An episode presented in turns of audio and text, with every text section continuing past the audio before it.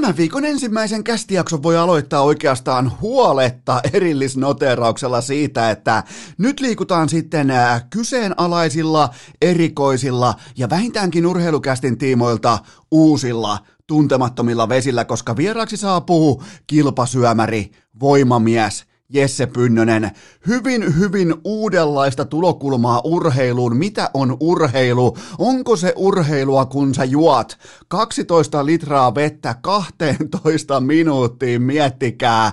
Kaikki tämä tässä jaksossa. Mukana totta kai paljon myös muutakin, joten eiköhän mennä.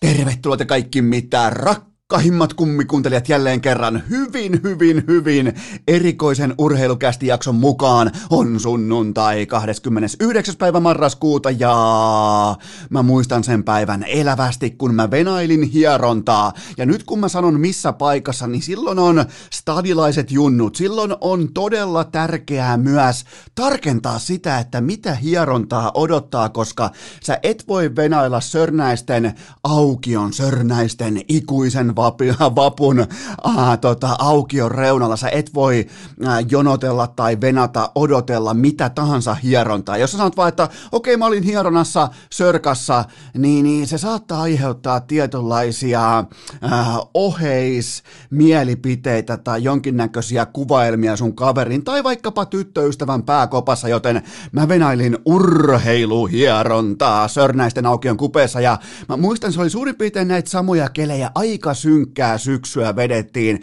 vettä tihkuttaa ja siinä sitten joku elämänkoululainen toteaa tällaisessa aika pimeässä kelissä, että nyt on muuten helppo fillari tuossa. Mä seurasin sitä tilannetta suurin piirtein 25 metrin turvaetäisyyden. Me odotettiin silloin tämän elämänkoululaisen kanssa jo turvaetäisyyksiä ja mä katson siinä hän kattelee ympärille, hän vilkuilee, hän on vähän epävarmalla jalalla liikenteessä. Hän niinku katsoo, että huomaako joku, jos mä teen tässä ää, pimentyvässä syysillassa nyt ihan avoimen pyörävarkauden. Ja se huomaa, että juman kautta toi pyörä on jätetty tohon auki, että nyt muuten nappu, napsahti sitten oikein huolella Viking-lotto, normilotto, eurojackpotti kohdalle, että tosta kun mä nappaan ton vaan mukaan, niin se on hyvä, kun se ottaa niinku Satulan kohdalta pyörää sille aika aggressiivisesti kiinni sen pitkän pälyilyn jälkeen se nappaa siitä Satulan kohdalta kiinni, mutta se onkin sieltä eturenkaan, etuhaarukan väliköstä sellaisella pik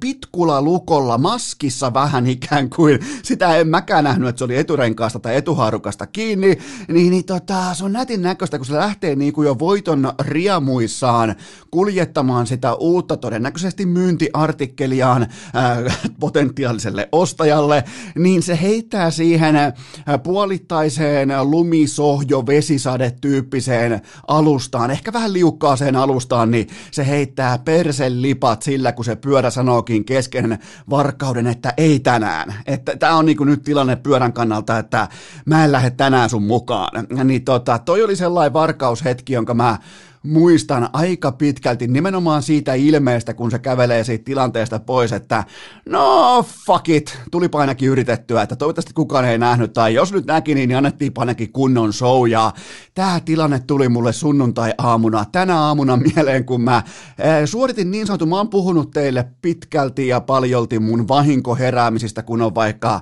äh, NHLn konferenssifinaalit, Stanley Cupin finaalit, NBAn finaalit, äh, isot il iltaikkunan NFL playoff-ottelut, niin, niin jos mä vielä nykyään herään niihin erikseen, niin, niin tota, ei mun tarvi ihan hirveästi käyttää herätyskelloa. Mun, mun kroppa, mun elimistö, mun mieli sanoo, että okei, nyt herää tollo ja tollo. Ja mä suoritin nyt näköjään pitkästä aikaa tällaisen vahinkoheräämisen, jotka on ollut todella, todella harvinaisia nyt 2020, koska ei ole ollut tutussa mitassa tutuissa tilanteissa urheilua, niin Enpä muuten herännyt hukkaa. Mun, mun elimistö, mun sisäinen nukkumatti, se oli oikeassa, koska tota, mä oon siis me, me nähtiin tällainen vastaava pyörävarkauden yritelmä meidän silmien edessä, jotka katsottiin siis, kun 54-vuotias Mike Tyson ottelee nyrkkeilykehässä 51-vuotiaasta Roy, Roy Jones Junioria vastaan. Ja, ja siis eihän mulla käynyt mielessäkään, siis miettikää miten lapsellinen, miten naivi, miten jotenkin sellainen Ää, sinisilmäinen mä olin tämän matsin tiimoilta, koska mä en nähnyt etukäteen, että totta kai noin jätkät yrittää ryöstää pankin. Totta kai toi matsi on fiksattu tasapeliksi. Totta kai tossa nostetaan molemmat kädet kohti kattoa, Staplesin kattoa, Kobe Bryantin buildingia. Sinne niin ei muuta kuin kädet kohti kattoa. Mä ihmettelin, koska näin niin kuin vaikka jääkiekko-termein Mike Tyson voitti ton ottelun ehkä 8-0 tai 7-1, niin mä aloin pohtimaan, kun siinä tuli sellainen outo TV-lähetyksen leikkaustauko ja se tuomari lähti mittailemaan vähän niin kuin kummankin kättä käteen, että nostetaan molemmat kohti taivasta. Ja mä silloin mä aloin pohtia, että ei jumalauta, tämä tää on trilogia, tämä on, tää oli vasta se niin kuin ensimmäinen versio tai ensimmäinen askelma Christopher Nolanin Batmanista, että jumalauta, tämä sen, senioritalo, tämä on päättänyt etukäteen, että kumpikaan ei tyrmäänny, kumpikaan ei loukkaannut, kumpikaan ei ottele tosissaan, tehdään jatko-osa, viedään tämä läpi väkisin tasurina, niin tämä oli siis ihan sama kuin se elämän koululainen nyki sitä fillaria siellä sörkän aukiolla vähän eturenkasta, kun kaikki näkee, kun Mike Tyson lähtee kävelemään pois siitä loppuhaastattelussa, että sillä oli vähän niin kuin sellainen pyörävaras, näitte varmaan se pyörävarastyyppinen ilme, kun se toteaa, että hän lähtee kävelemään suoraan pankkia, ei muuta kuin uusintaottelua, sille taas uusintaottelua, kun ne kävi hekumoimaan, tai että miten hieno tasapeli. Siis ne, ne koitti ryöstää urheilufanin ihan kirkkaassa, melkein vähän jopa hämärtyvässä päivän valossa. Anteeksi pyytelemättä, niin mä arvostan tollasta röyhkeyttä. Mä, mä, mä nostan todella korkealle hattua siitä, että että joku uskaltaa yrittää noin avoimesti, vähän niin kuin äh, lapset leikkii vaikka mummolassa piilosta, niin miten se äh, isoäiti tai isoisä, miten se äh, lonkuttaa itsensä sinne tuota verhon taakse piiloon, vähän tiedätkö puoliverkkaisesti silleen, että idea onkin, että lapset näkee, niin, niin tämä oli vähän samanlainen. Mä arvostan sitä, että joltain löytyy vielä tämän verran kojonesta, että ilmoittaa kaikille ihmisille, että fuck you, me ei, to, me, me ei viedä jo, me ei siis todellakaan olla täällä mitään muuta varten kuin tasapeliä varten. Siis tämähän oli Mike Tysonin, siinähän meinasi tulla äh, käsikirjoitukseen ongelmia, koska Mike Tyson on oikeasti ihan ok kunnossa. Se on siis 54-vuotiaaksi eh, ex tällaiseksi niin kuin, miten se nyt voisi sanoa viimeiset 15 vuotta, miten se on elänyt tai viimeiset 17 vuotta. No se ei ole elänyt kauhean fiksusti kropan kannalta, niin se oli hienoa nähdä, ihan oikeasti oli hienoa nähdä se liikennopeus nopeus, terävyys, urheilullisuus, mikä siellä oli jäljellä. Roy Jones Jr. siitä ei ollut jäljellä yhtään mitään, ja se meinasikin tippua tästä käsikirjoituksesta pois, koska se ei pystynyt tekemään tuo kehässä yhtikäs mitään, vaikka sen aktiiviura on loppunut vasta suurin piirtein kolme vuotta sitten. Joten tota, ne lähti ryöstää meidät. Siis mä, mä rakastan, mä, mä tykkään, mä, mä tota, kummankin vanhuksen kädet on nyt kiinni fillarissa, ja siellä, siellä mietitään jo seuraavaa kohtaamista. Siellä tehdään, katsottiin, se senioritalon paluu ja Mietin, mit, mi, miten lapsellinen mäkin voin olla, kun mä kuvittelin, ihan oikeasti mä kuvittelin, että tää on tällainen kerran elämässä tyyppinen juttu, että no miksi ei ja fiksuilla säännöillä ja, ja kaksi legendaa, kaksi Hall of Fameria vielä kerran, niin ei kun siellä on kaivettu rahaprinterikone kulmaa ja ei muuta kuin setelipaino käynti ja uutta ja sitten on rabormatsi ja sen jälkeen on neloskohtaaminen ja Huh, hei, mutta se jäi mulle mieleen tänä aamuna, että ne oli, ne oli pyörävarkaissa ja niin ne vaan käveli pyörän kanssa pois tuolta Staples Centeristä, mutta itse matsi Oikeastaan ihan sama. Mike Tyson oli paljon, paljon, paljon, paljon parempi. Mä, mä, jos et sä ole kattonut matsia, sulla oli Mike Tyson lapulla kertoimella 1,58. En tiedä kenellä oli tai kenellä ei ollut, mutta äh, sut ryöstettiin. Kaikki ne, ketkä oli Mike, Mike Tysonin laittanut liuskalle tähän äh, tota, näytösotteluun, niin kaikki heidät ryöstettiin aivan pystyyn, koska Roy Jones Junior ei saanut yhtään osumaa perille. Siis suurin piirtein kahdeksaa, äh, kahdeksaa kahden minuutin erään, niin ei saanut enemmän tai vähemmän yhtään osumaan sisään, kun taas Mike Tyson näytti paikoin, jos mietitään tätä senioritaloa, niin kyllä mä haluan nähdä paremman senioriottelijan tästä maailmasta. Siis kaikki ne liikkeet, se tuttu ja vielä mustat sortsit, koko mustat kengät, kaikki toi ja sitten tullaan siinä revityssä paidassa kehään tota, alkumusiikin soidessa, niin, niin sen tai niin kuin tietynlainen nostalgia, vaikka mä oon, liian, mä oon liian nuori muistamaan ne parhaat ajat. Mä, mä oon ehdottomasti liian äh, nuori muistamaan ne dominoinnin ajat, mutta silti tuossa niin Outlookissa siinä oli jotain nostalgista, niin siinä mielessä tää oli ihan, oli ihan hauska juttu, josta olisi pystytty vaan tarjoilemaan yhdellä kakkulapiolla kertalaakista kuluttajan suuhun ja sanottu, että niele, mutta ei siellä juossaa Villarin kanssa jo pois pitkin Sörkän toria, mutta tota, äh, Mike Tyson, hyvä voitto, vaikka ei tullut voittona, koska piti fiksata ja piti totta kai rigata, koska oli rigattavissa, mutta tota, ja tavallaan mä ymmärrän myös sen, että jos tehdään, eihän rahapajakaan ohjelma, niin eihän ne lähtenyt ryöstämään vaan yhtä, yhtä tota, sitä Espanjan keskuspankkia. Mä en nyt lähde spoilaamaan mitään, mutta eihän ne tyydy vain siihen Espanjan keskuspankkiin, joten en mä voi myöskään siinä mielessä ää, tällaisena suurena professorin ihailijana, mä en voi myöskään kritisoida Mike Tysonia ja hänen promootiotaan, mutta mulla oli hauskaa. Mulla oli siis aivan poskettoman hauskaa ja se hauska oikeastaan alkoi vasta ottelun päättymisen jälkeen, koska mä osasin, osasin laittaa mielestäni riman aika hyvin siihen niinku urheilulliseen standardiin maltillisesti rauhassa viihteen huumorin kautta, niin mä oon todella iloinen, että tämä ottelu järjestettiin. Enkä vain siis siksi, että Mike Tyson on, on saanut kuitenkin oikaistua elämänsä ja hän näytti melko tavalla hy- hyvävointiselta. Mahtavinta oli silti se, että Mike Tyson ja tämä koko ottelu, tämä suututti urheilutoimittajan. Jos mietitään, että Mike Tyson on aikoinaan ollut koko maapallon pahin jätkä, niin kyllä se kuitenkin se isolla kirjoitettu urheilutoimittaja, kyllä se on vielä ripauksen verran parempi jätkä, kun mä oon lukenut tähän sunnuntai ää, tota, aamuun ja iltapäivään, mä oon lukenut muutamia kolumneja, kuinka siis uh, urheilutoimittaja on verisesti loukattuna siitä, että ottelu ei ollutkaan nyt se ei sit, nyt kuitenkaan se ei ollut niin kuin maailman kärkimatsi, se ei ollutkaan maailman ää, kovatasoisinta raskansarjan nyrkkeilyä. Tämä urheilutoimittaja oli monessakin paikassa, oli ladannut odotuksensa siihen, että nyt nähdään niin kuin se nuori 88 vuoden Mike Tyson, ja eipähän muuten nähty, nyt nähdään se Tammer-turnauksen Mike Tyson tulee. Ei, ei, ei nähty sitäkään. Joten tota, nyt kun on, siis mikään ei ole niin söpöä kuin verisesti loukattu urheilutoimittaja, niin se on sitä jotain, varsinkin kun ne pääsee sitten kolumnilla lyömään jotain näytösottelua, mille ei ole kellekään hevosen perseen merkitystä, niin loukattu urheilutoimittaja, älkää koskaan aliarvioiko, siellä on se voima tässä maailmassa. Mutta, mutta, mutta, illan päätähti, se ei ollut Mike Tyson, se ei ollut e- etenkään se ei ollut Roy, Roy Jones äh, Jr., se ei ollut edes urheilutoimittaja, vaan äh, illan päätähti oli ex NBA, Mikkihiiri, melkoinen atleetti Nate Robinson, hän nappasi uransa neljännen donkkitittelin lyömällä itsensä lattiasta läpi Jake Paulia vastaan. Miettikää, jos pitäisi valita, että kelle häviä tässä maailmassa, niin sä et varmaan haluaisi hävitä fuckboy, fratboy, äh, tubettaja tähti Jake Paulille, kun tavallaan narratiivi oli se, että Nate Robinson käy tukkimassa nyt Jake Paulin turvan, että se loppuu nyt tähän sen mussuttaminen ja nyt palaa ryhtimaailmaa ja, ja tota, Nate Robinsonista tuli vähän niin kuin kaikkien Jake Paulin äh, vihaajien sanan saa saattaja, jos näin voi sanoa, ja ne ei muuten lopu ne vihajat tästä maailmasta kesken, niin Jake Paul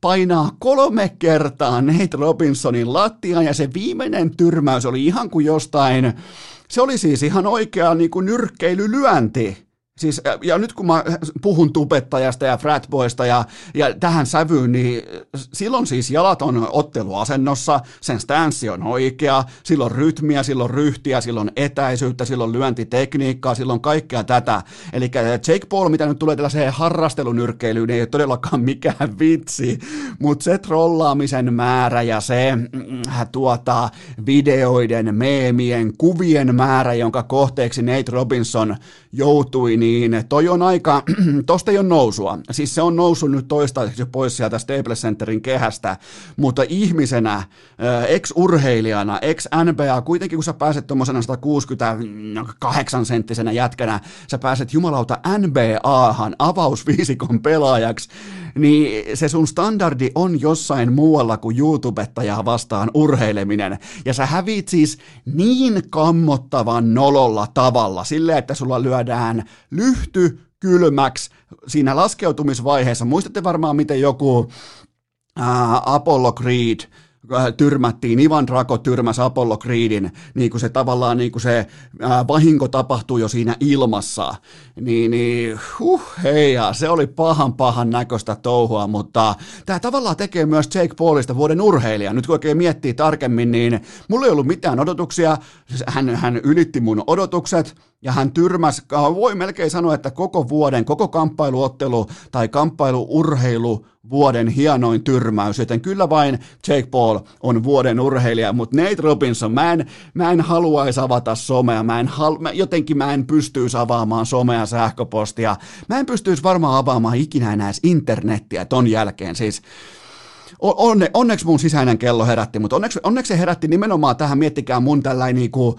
huippumatseja varten viritetty sisäinen nukkumatti, niin onneksi se potki mut ylös nimenomaan tähän Nate Robinsonin ja Jake Paulin matsiin, koska Jumalauta, miten voi lähteä ex-huippuatleetti, kolminkertainen donkkimestari, miten voi lähteä kuin halvan hostellin kusinen lakana siihen kanveesiin ja sieltä ei ole nousua, sieltä ei ole nousua. Mä toten tähän loppuun vielä, että aivan jokaisen urheilutapahtuman pitäisi globaalisti alkaa siitä, että jointtia poltteleva Snoop Dogg hölisee sekavia urheilusta. Siis Tota me tarvitaan enemmän. Me tarvitaan vähemmän ö, särmäpukuja, ka, täsmällisiä kampauksia, ö, selkeää ryhtiä. Me tarvitaan Snoop Dogg hölisemään ja välillä myös laulamaan sinne selostamoon. Sillä oli erikseen laulumikrofoni, sillä oli jointti toisessa kädessä.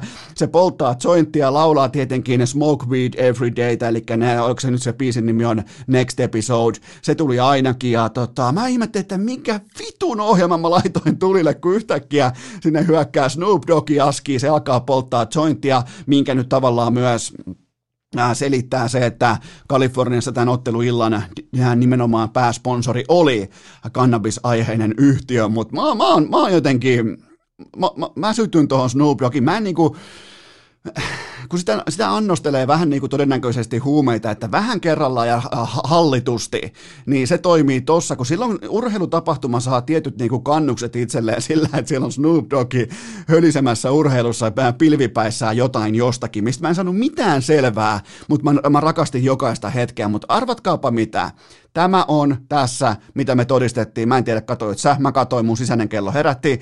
Tämä on urheiluviihde maailman suunta. Niin kauan kuin maksava asiakas maksaa, ja etenkin jos maksava asiakas, varsinkin Jenkkien markkinassa, maksaa toistamiseen, maksaa kakkosottelusta, paluottelusta, kenties trilogiasta, niin kauan tätä tapahtuu. Se, se, se, ei ole sun, se ei ole sun mielipiteen, tai sitten kun sulla on vaikka riittävästi sun kanssa ihmiset on samaa mieltä, niin sen jälkeen tämä loppuu, mutta Tällähän oli ihan, siis nythän varmaan joku UFC tai ää, perinteinen nyrkkeily, etenkin perinteinen nyrkkeily. Mä voisin kuvitella, että siellä Golden Boylla ja muualla, niin, niin DAZNllä, niin, niin siellä pelon sekavin tuntein odotetaan näitä Mike Tysonin PPV-numeroita, kun siellä on niinku YouTubettajasta alkaen ex-NBA-pelaajaa ja on kaksi yli 50 jätkää pelaamassa sovintotasuria. Mä, mä ootan, koska jos ne on kovat ne PPV-lukemat niin kuin ne ilmeisesti on, niin, niin tota, miettikää mihin suuntaan urheilu on menossa. Siis tää on nyt, siellä on Snoop Doggi pilvipäissä, myssypäissä, hölisemässä, siellä on ex-NBA tap, tapettuna ää, tota, kaanvesissa, siellä on YouTubettaja näyttää kurkunleikkausmerkkiä, kun kaveri sätkii vielä jossain hermotiloissa siinä tota, lattiassa, siellä on kaksi, yli, no ei nyt välttämättä ylipainoista, mutta yliikäistä senioria ää, esittämässä nyrkkeilyä, koska kumpikaan ei voi lyödä tosissaan, jotta ei synny ää, tyrmäystä, jotta voidaan voidaan viedä tämä tasapelin fiksaus kunnolla läpi. Miettikää, tämä on urheilun suunta, joten turpa nyt kaiken perinteisen urheilun kanssa. Tässä on tulevaisuus. Urheilukääst! Ei aina paras, mutta joka ikinen kerta ilmainen! Ja kyllähän se tulevaisuus on myös siinä, että sun pitää hakea töitä. Jos ei sulla on nyt töitä, jos ei sulla on nyt mitään tekemistä, sä vielä mietit, että mikä olisi seuraava askel, niin Nordic Sales Crew on sun vastaus nimenomaan tuohon pohdintaan. Tämä on kaupallinen yhteistyö ja tämän tarjoaa Nordic Sales Crew. Siellä on työpaikkoja kaikissa tämän yhtiön toimipistekaupungeissa. Ne on avoinna, voit hakea, siellä on muutamia paikkoja auki ja se suurin koukku on loistavan palkkauksen, joustavien työaikojen, jatkuvan koulutuksen. Siellä muuten mä haluan edelleen vielä kerran alleviivata sitä, että siellä sut opetetaan myymään. Sie- siellä sut opetetaan, sulle kerrotaan se myynti kuitenkin on kaiken A ja O. Ihan sama, oot sä podcastaja tai kilpasyömäri tai mikä tahansa Jake Paul tai Nate Robinson, niin sun pitää osata myydä sun asias jotta sä oot siellä PPV-kortilla, noin niin kuin kuvainnollisesti joskus myöhemmin. Joten hae töitä Nordic Sales Cruise, vaippaa ylös meikäläisen IG-storista, ja kun sä saat sen työpaikan, niin siellä tulee aina kaikille uusille työntekijöille, mikä tahansa NHL-pelipaita. NHL-joukkueet nimittäin julkaisi just tuossa uusia pelipaitoja viime aikoina, niin miten olisi yksi semmoinen, sieltä on lähetetty postiin. Nordic Sales Crew on lähettänyt jo postia tässä ihan lähi kuukausien aikana. Sieltä on lähtenyt Raanta, Rinne, Seguin, ää, Timonen, siellä on ollut Mikko Rantanen ja Pasternakki, joten tota, sieltä lähtee aika kovia pelipaitoja jatkuvasti postiin, ja nyt alkaa kohta toivottavasti myös etelässä ulkojääkausi, joten hae töitä Nordic Crew, kerro kaverille, jos kaveri pohtii, sulla on todennäköisesti ehkä joku tuollainen seitsemän, kahdeksan todella läheistä ystävää, jeesaa sun ystävää, joka miettii tulevaisuutta, lepää ehkä turhaa laakereilla, älkää levätkö laakereilla, se ei vie sua yhtään mihinkään suuntaan, mä pystyn sanomaan sen omasta kokemuksesta, menkää töihin, laittakaa toistot sisään, niin se tulevaisuuden sinä, se kiittää sua pommin varmasti, joten Nordic Sales Crew, siinä on työpaikka teille kaikille. Tähän kylkee vielä huippunopea K18-tuoteinformaatio. Sen tarjoaa Coolpet, tuplauski, äh, tuplaus käyntiin maanantaisin, kerroinpäällikkö käyntiin keskiviikkoisin ja triplaus käyntiin perjantaisin. Muistakaa aina etsiä se parhain kerroin. Muistakaa aina kilpailuttaa, muistakaa aina pelata sinkkumuodossa mahdollisimman kuivasti, mahdollisimman tunneköyhästi, kun pystyt pelaamaan vedonlyöntiä. Se on ensimmäinen askel yhdessä kassahallinnan kohti voittamista kuivat asiat voittaa. Muistakaa se, kuivat asiat voittaa vedonlyönnissä, kuten vaikka se, että sä kilpailutat sun kertoimet ja ne on kulpetilla. Se osasto on enemmän kuin tikissä, joten kaikki lisäinfo Kulpetin sivustolta, kaikki pelaaminen älykkäästi, maltilla ja K18. Urheilukääst! Muistakaa, että joku maksoi Anallekin 13 miljoonaa! Eipähän se kuulkaa mikään muukaan auta kuin rouhaista tuolta tuottajakopen legendaarisesta kysymysrepusta. Teitä askarruttaneet jääkiekkopohdinnat pöytään ja sen jälkeen hypätään sitten Jesse Pynnösen. Täytyy sanoa, että on hyvin mielenkiintoinen vierailu narulla. Suosittelen todella lämpimästi kaikille, joita kiinnostaa vaikka äh, erikoiset urheilulajit, kaikki yrittäminen, kaikki tämä, että miten henkilöbrändiä luodaan, miten se edellä voidaan mennä eteenpäin, mikä kaikki kaikki on tärkeää, kun tehdään outoja asioita tässä maailmassa, joten Jesse Pynnönen tulee aivan tuota pikaa tuossa kohta vieraaksi, mutta nyt kuitenkin ensimmäinen kysymys pöytään. Miten tärkeä pelaaja Lukas Dostal oli Ilvekselle? No ehdottomasti Ilveksen ja samalla myös koko liigan tämän hetken MVP ja aika kauan pitää kulua tätä kautta vielä eteenpäin, että joku pystyy ottamaan hänen MVP-palkintonsa itselleen. Se tulee totta kai tapahtumaan, mutta tämä oli siis niin hurmoksellinen tällä Antti Raanta 2013 tyyppinen rupeama just nyt Ilveksessä. Tämä ei ole mikään uusi juttu. Tätä on kuitenkin koko Dostalin aika Ilveksessä on ollut samaa laulua. Yksi, mä uskaltaisin jopa sanoa, että yksi äh, otanta on liian pieni, mä en voi tavallaan niin kuin hurmoksellisesti, mä en voi painokkaasti sitä sanoa, mutta yksi kaikkien aikojen parhaista maalivahdeista SM-liigassa, niin ehkä se kertoo kaiken oleellisen. Mutta kuitenkin tänä, ke- tänä keväänä, kun tänä syksynä voittoprosentti yli 90, GAA 1,64 ja tavallaan niin kuin kun ei ole tullut sitä pokaalia, ei ole tullut sitä oikeastaan hirveästi sitä saumaa pelata pokaalista, niin, niin ei voi nostaa sinne kuitenkaan nyt Raantaluokkaa, sinne mm, Tim Thomas-luokkaa, sinne äh, Ketään muita mulle tulisi mieleen suoraan lennosta tällaisia, jotka on ollut todella, todella Kari Lehtonen junnuna tällaisia, mutta joka tapauksessa siis ihan fantastinen maalivahti, aivan järkyttävän hyvä ja ehdottomasti myös niin kuin henki ja veri koko Ilvekselle, koko sille tupsukorvalle, kaikille sille, mihin se pelaamisen tai pelirohkeus, mihin muuten pelirohkeus perustuu pitkälti jääkiekossa. Se perustuu siihen, kun sulla on kiekko lavassa, sun ei tarvi kantaa huolta huomisesta, koska sä tiedät, että sun veskari pystyy maksamaan sun luottokorttilaskun koska tahansa. Et sieltä löytyy pitoa. Siellä on pitoa kuin Analla, siellä on pitoa kuin Ranella. Ja niin tota, se pystyy kuittamaan. Siellä on pitoa kuin Petopodilla. Se pystyy tosta noin vaimuta kuin visa sisään ja se lasku on kuitattu. Se on Veskarin tehtävä. Se myy uskoa. Se, se myy luotettavuutta. Se myy parempaa huomista sillä, että se on kuin aika tiukka selkäranka siellä koko kokoonpanon taustalla. Siitä syntyy pelirohkeus, joten nyt on hyvin mielenkiintoista nähdä. Mä en osta sitä narratiivia, että Ilveksellä alkaisi välittömästi jonkin sortin sukeltaminen tästä kuin Dostal. Totta kai se äh, kahden pelin katastrofaalinen tappioputki, totta kai se tuli ajotukseltaan siihen saumaan, joka viittasi heti oitis siihen, että okei, tässä on meillä narratiivi. Tämä on se narratiivi, joka kärki edellä mennään, mutta Eetu Mäkiniemi maalissa, on muuten hyvä nimi, Eetu Mäkiniemi maalissa lauantaina ja otti nollapelin Saipaa vastaan. Oliko edes Saipaa? En ole muuten yhtään varma, oliko Saipaa. Voi olla myös Kalpaa. Hmm. Tämä on muuten mielenkiintoista. Ketäs vastaa Ilves? Tämä on melkein pakko tarkastaa, että kun ei ne voinut olla Saipaa. Eikö KK pelannut Saipaa vastaan?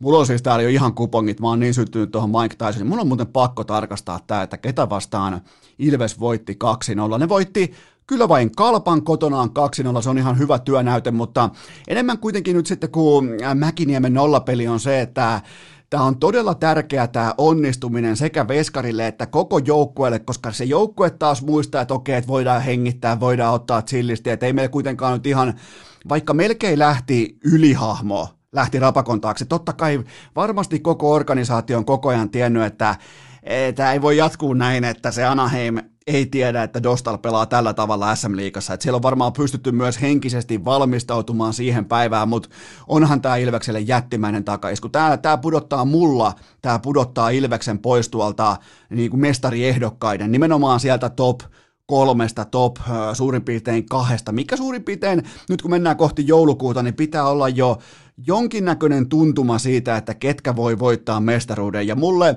tulee Ilveksen mestaruus tulee siitä syystä yllätyksenä, jos se on tullakseen. Se tulee siitä syystä yllätyksenä, että ne lähtee veskari pelaamisen tiimoilta epätasaisuuden tai epätasapainon maailmasta liikenteeseen. Ja se on kuitenkin playoffeissa, vaikka mä en haluaisi sanoa sitä, kun mä rakastan hyökkäyspeliä, mä tykkään overeista, mä tykkään maaleista, niin tota, se on kuitenkin se, millä voitetaan mestaruuksia. Se on, se on, se on kylmä fakta, mutta kuitenkin Eetu Mäkiniemi todella vahva peli kalpaa vastaan 2-0, 0 peli siihen ja tämä Ilveksen katastrofaalinen kahden tappion putki oli muuten ensimmäinen kerta, kun Ilves tällä kaudella hävisi kaksi matsia putkeen, niin se on nyt historiaa ja mä pidän silti Ilvestä todella laadukkaana porukkana, mutta siitä puuttuu kuitenkin nyt se, siitä puuttuu se kärkiase, siitä puuttuu se se, joka olisi pystynyt viemään, ehdottomasti olisi pystynyt viemään ton porukan mestaruuteen, eli Lukas Dostalle, josta tulee huippu, huippu, huippu veskari NHL. Kaikki tietää sen, tämä ei ole mikään uutinen. Aivan jokainen tietää, näkee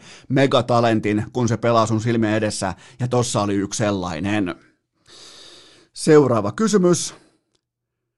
Mikä joukkue on tällä hetkellä SM Liigan suurin mestarisuosikki? ja miksi se on Turun palloseura?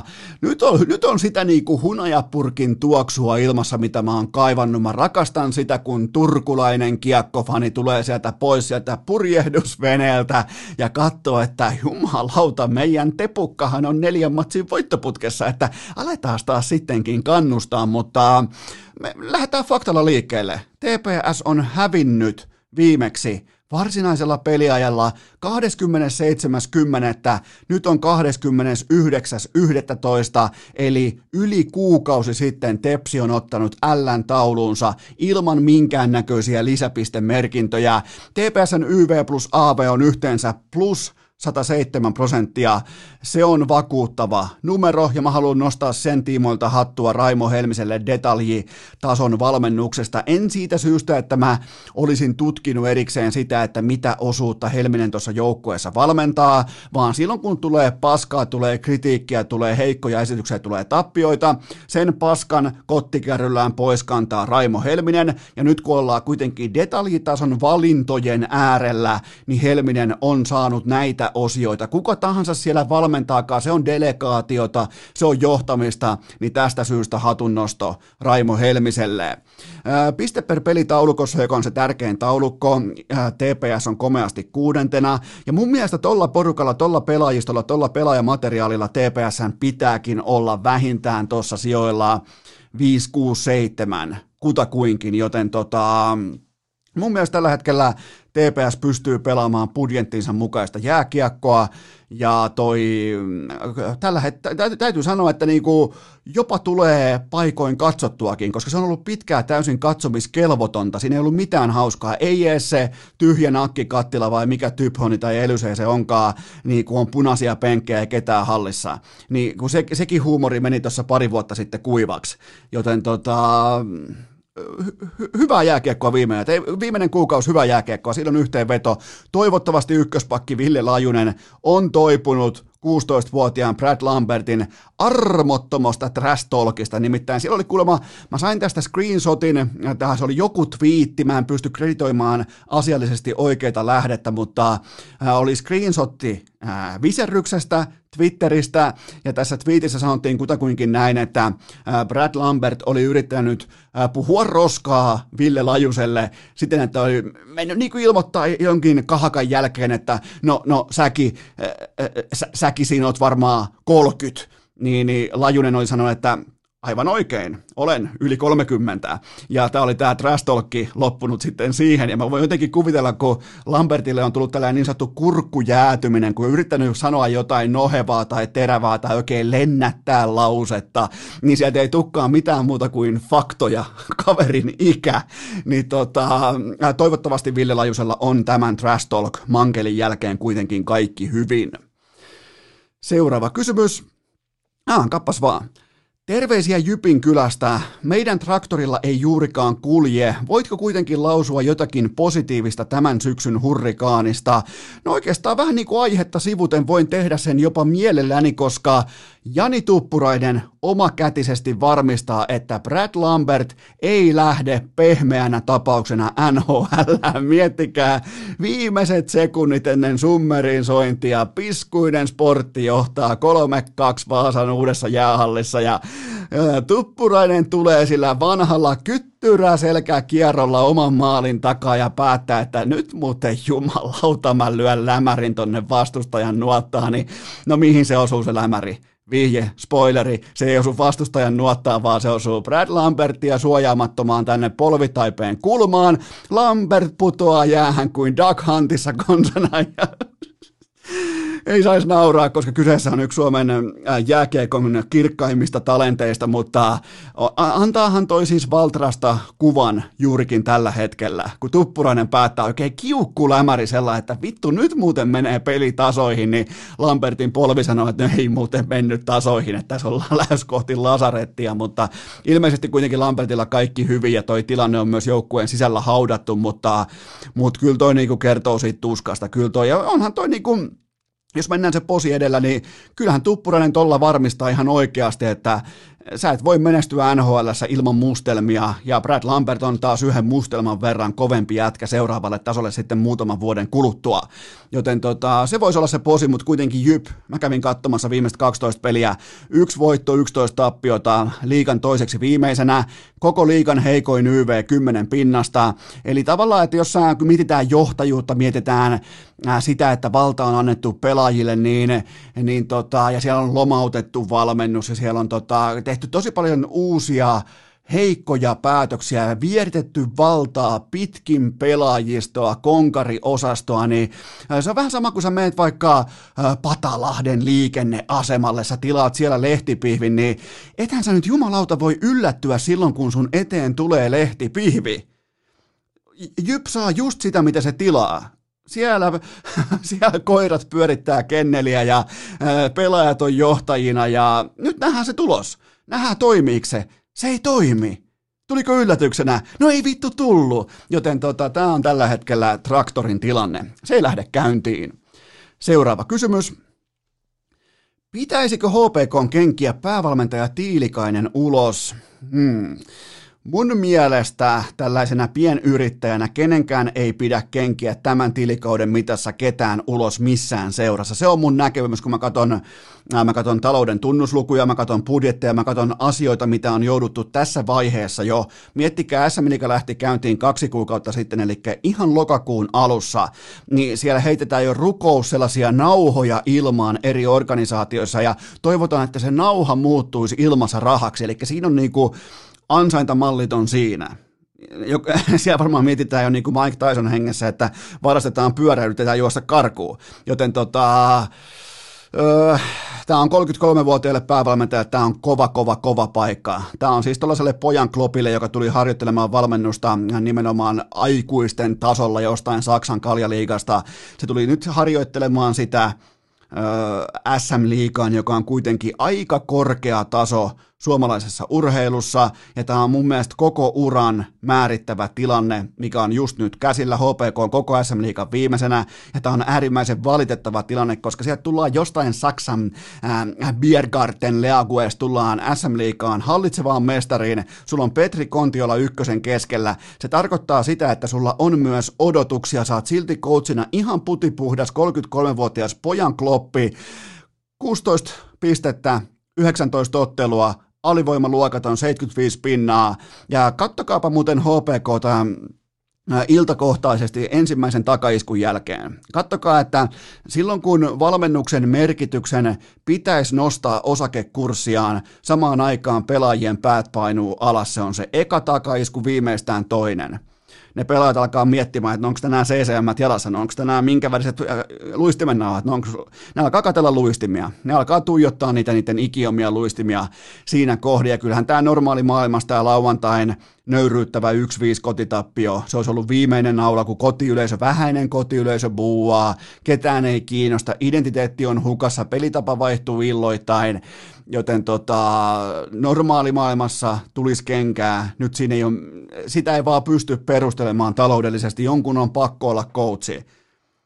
Pelaajat ei voi olla coacheja niin kuin Jypissä, me nähtiin miten se toimii, Tuppurainen yrittää tappaa Lambertin sinne kaukaloon, joten tota, ää, ei, en usko, että HPK heittää pojankloppi coachiaan ulos. Seuraava kysymys. Miten kuvailet Tuton Mark Viitasen rankkarimaalia viikon lopulta?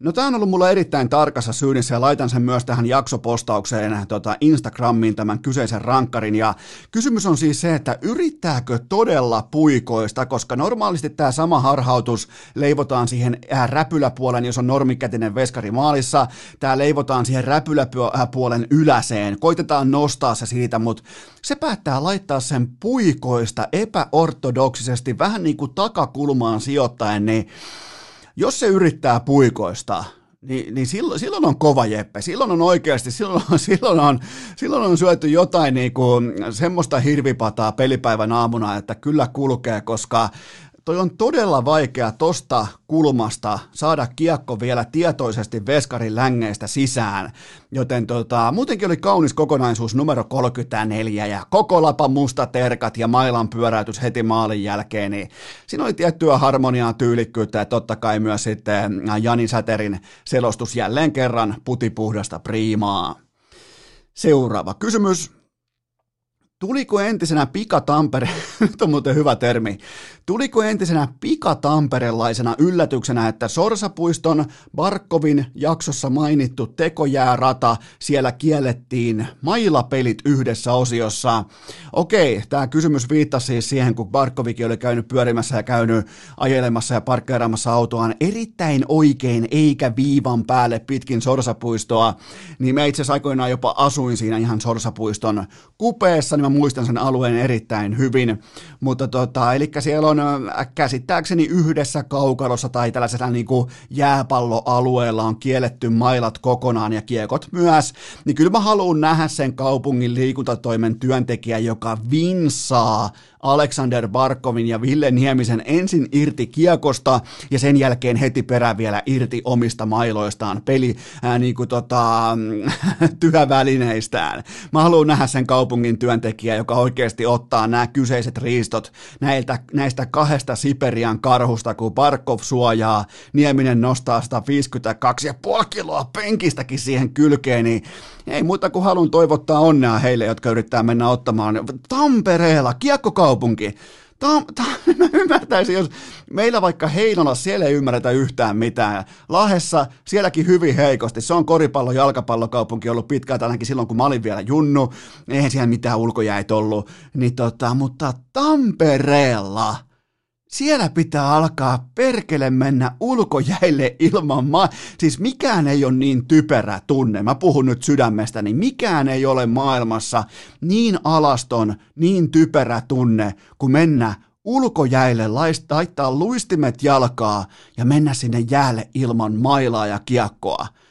Se, se, se on siis se on perversitunne, se on idioottitunne. Mä, se on jopa sellainen, että meinaa soittaa poliisit itselleen ja pyytää niinku tarkastamaan tilanteen, että onko mä nyt, että onko mä, pitäisikö mut viedä pois täältä, pitäisikö viedä valtion hotelliin yöksi miettimään tätä asiaa. Mä, jos mä menen joskus ilman mailaa ulkoa, niin mä soitan välittömästi poliisit itseäni varten sinne.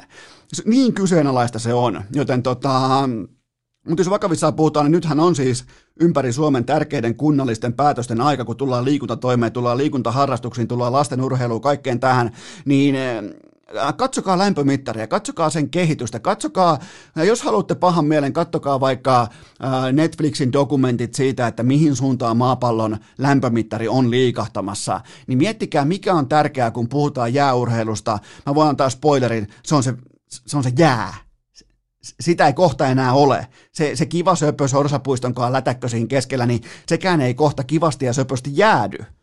Joten tota, jos aiotaan, että ihmiset har- jatkaa jääurheilua, jatkaa jääliikuntaa, niin pitää olla jäätä. Se on ihan kylmä fakta. Joten tota, ja sitten sit kun sitä jäätä on, niin pitää myös osata lukea vähän niin kuin huoneen lämpötilaa, että jos sä oot Tampereella, niin jääkiekon synnyin kaupunki Suomessa, niin ethän siellä voi kieltää mailoja ja kiekkoja. Et millään verukkeella. Joten tota, Sorsapuisto, mä oon teidän kanssa. Sorsapuiston ulkojää jääkiekkoilijat, urheilukäst on teidän kanssa. Ää, pidetään pien taukoja ja hyökätään sitten kohti Jesse Pun, ää, Pynnösen todella mielenkiintoista vierailua. Urheilukääst! Vakkipänneissä jo ennen kuin Jamppi edes käveli! Tähän välikköön mä heitän teille kuitenkin pikaisen kaupallisen tiedotteen ja sen tarjoaa liikkukuntokeskukset, koska siellä on panostettu keväästä alkaen seuraaviin tekijöihin. Etäisyydet, ilmanvaihto, desifiointi, siivous, kaikki Aivan kaikki tilat on valmisteltu jo hyvissä ajoin näitä vaikeita aikoja, vaikeita tilanteita varten vastuullisuus, järki ja ennen kaikkea terveellisyys edellä. Joten liikkukuntokeskukset, ne on auki. Älä mene treenaamaan, jos on mitään flunssanoireita, jos vähänkin nokka vuotaa, on mitä tahansa. Mä annan teille hyvän nyrkkisäännön sen tiimoilta, että jos sä oot harrastat vaikka jotain tosi vaativaa lajia, me vaikka sun nuoruuteen, me vaikka niihin jotain mäkivetopäiviä, jotain tällaisia, missä mennään sinne ihan maksimisykkeille, niin ethän sä silloinkaan lähtenyt treenaamaan, jos oli pientäkin huolta siitä, että no onkohan mulla pikkukuume, onkohan mulla vähän flunssaa, niin nyt sama käytäntö ihan kylmästi arkitasolla, jos on mitään oireita mis, minkään tiimoilta, niin jää ennemmin pois, kun menet yhtään mihinkään. Mutta jos menet, niin liikku.fi, eli liikku kuntokeskukset, ne on varmistanut, että siellä paikan päällä kaikki on tehty äärimmäisen vastuullisesti, kaikki on tehty nimenomaan terveys edellä, ennen kaikkea etäisyydet, ilmanvaihdot, kaikki tämä liikku.fi. Voit mennä katsomaan, missä on sun lähin liikku kuntokeskus, se löytyy osoitteesta liikku.fi ja sen jälkeen, jos on hyvä vointinen, jos on kaikki kunnossa, niin ei muuta kuin liikku kuntokeskukset toivottaa juurikin sut treenaamaan. Joten kaikki lisäinfo ja kaikki nimenomaan informaatio liittyen nykytilanteeseen osoitteesta liikku.fi. nyt mennään sitten. Nyt, nyt liikahetaan. Nyt voi sanoa, että nyt rauta liikkuu, koska mennään ensin salille, sen jälkeen mennään syömään. Ja mennään muuten syömään sillä tavalla, mistä mä en ole ikinä kuullut mitään vastaavaa. Joten puheenvuoro, äh, puheenvuoro liikahtaa tässä kohdin herralle nimeltä Jesse Pynnönen. Jonkunhan se on tämäkin jakso pelastettava, joten päästetään kummivieras ääneen on aika toivottaa tervetulleeksi urheilukästin seuraava vieras, ja se on kuulkaa nyt joulukuu. Se tarkoittaa sitä, että kohta on pöytä katettuna pikkusen verran uljaalla tavalla, ja täten on myös kunnia toivottaa tervetulleeksi urheilukästiin hyvin erikoista lajikombinaatiota ylläpitävä kilpasyömäri, haastesyömäri, voimannostaja, mies suoraan Heinolasta, Jesse Pynnönen, tervetuloa urheilukästiin. Kiitoksia oikein paljon. On suuri kunnia päästä tähän urheilukästiin. Tämä on kaikille meillä aivan jäätävän iso kunnia, mutta se mikä on kaikista mielenkiintoisinta tässä kohdin, me ollaan molemmat Heinolan poikia, me ollaan ihan aitoja heinolalaisia, sä oot kirkolta, maan ytimestä, suorastaan Niemelästä, niin, niin, niin onko nyt, voidaanko jopa vahvistaa huhut siitä, että Heinola on vallannut maailman? No ihan varmasti voidaan vahvistaa sä oot tällä hetkellä himassa nimenomaan Heinolan, tota, sä oot mustikkahan liepeillä, mä oon toki nykyään Helsingissä, mutta tota, miltä se Heinolan arki näyttää just tällä hetkellä? Kerro mulle, kun mä en ole vähän aikaa nyt siellä kylillä käynyt. No itsekään ihan hirveästi tuu kylillä käytyä, mutta kyllä moni sanoo, että Heinolassa on tällä syksyllä ja talvella hyvin synkkää, mutta sitten taas keväällä ja kesällä maailman paras kaupunki. Se on just näin, ja tota, kyllä mä nyt tuohon laittaisin vielä syksynkin on sellainen, äh, kehutaan vähän Heinolaa, kun se on muuttotappiokunta ja sinne saa nykyään. Mieti, kun sä muutat Heinolaa perheellisenä, sä saat jonkun viisi huntia rahaa vielä kouraakin, ne on niin epätoivoisia, mutta onhan se syksykin kaunis, ja talvi se vasta kaunis onkin, ja kevät ja kesä, ihan koko Suomen keskeisintä priimaa, mutta nyt on sitten hyvin mielenkiintoinen vierailu alkamaisillaan, tai oikeastaan se on jo teknisesti alkanut, mutta 28-vuotias herrasmies Heinolasta, voimannostaja, kilpasyöjä ja YouTube-tähti, erittäin toivottu vieras. Tota, mulle siis tuli viestejä inboxiin, että miten olisi tällä ja tällä, että miten tällä ei Pynnönen, mä ajattelin, että mikä saatanan Pynnönen, niin kerro nyt mulle, että kuka on Jesse Pynnönen? No joo, tosiaan 28-vuotias ja tällä hetkellä toki teen edelleen fysioterapeutin töitä, mutta varmaan parhaiten tunnettu noista kilpasyömishommista ja omasta YouTube-kanavasta, missä syön ihan älyttömiä määriä ruokia. Sitten nykyisin myös vahva mies kisoja käynyt ja tänä vuonna tulin kolmanneksi Suomen vahvin mies kisoissa. Eli täältä löytyy täältä Suomen rajojen sisältä kaksua vielä vahvempaa. Eli ketkä nämä muuten on, ketkä on vielä sua toistaiseksi vahvempia? Mikael Toho, Törhö, joka on, jota ehdottomasti suosittelen myös vieraaksi, ja sitten Jiri Grönman, joka on todella kova vahva mies myös. Eli siinä on sitten isoja poikia. Teistä tulee varmaan joskus jonkun Game of Thronesin paluutuotannon se jättiläinen. Mikä se on se Mountain? Teistä jostain tulee varmaan se jonain päivänä.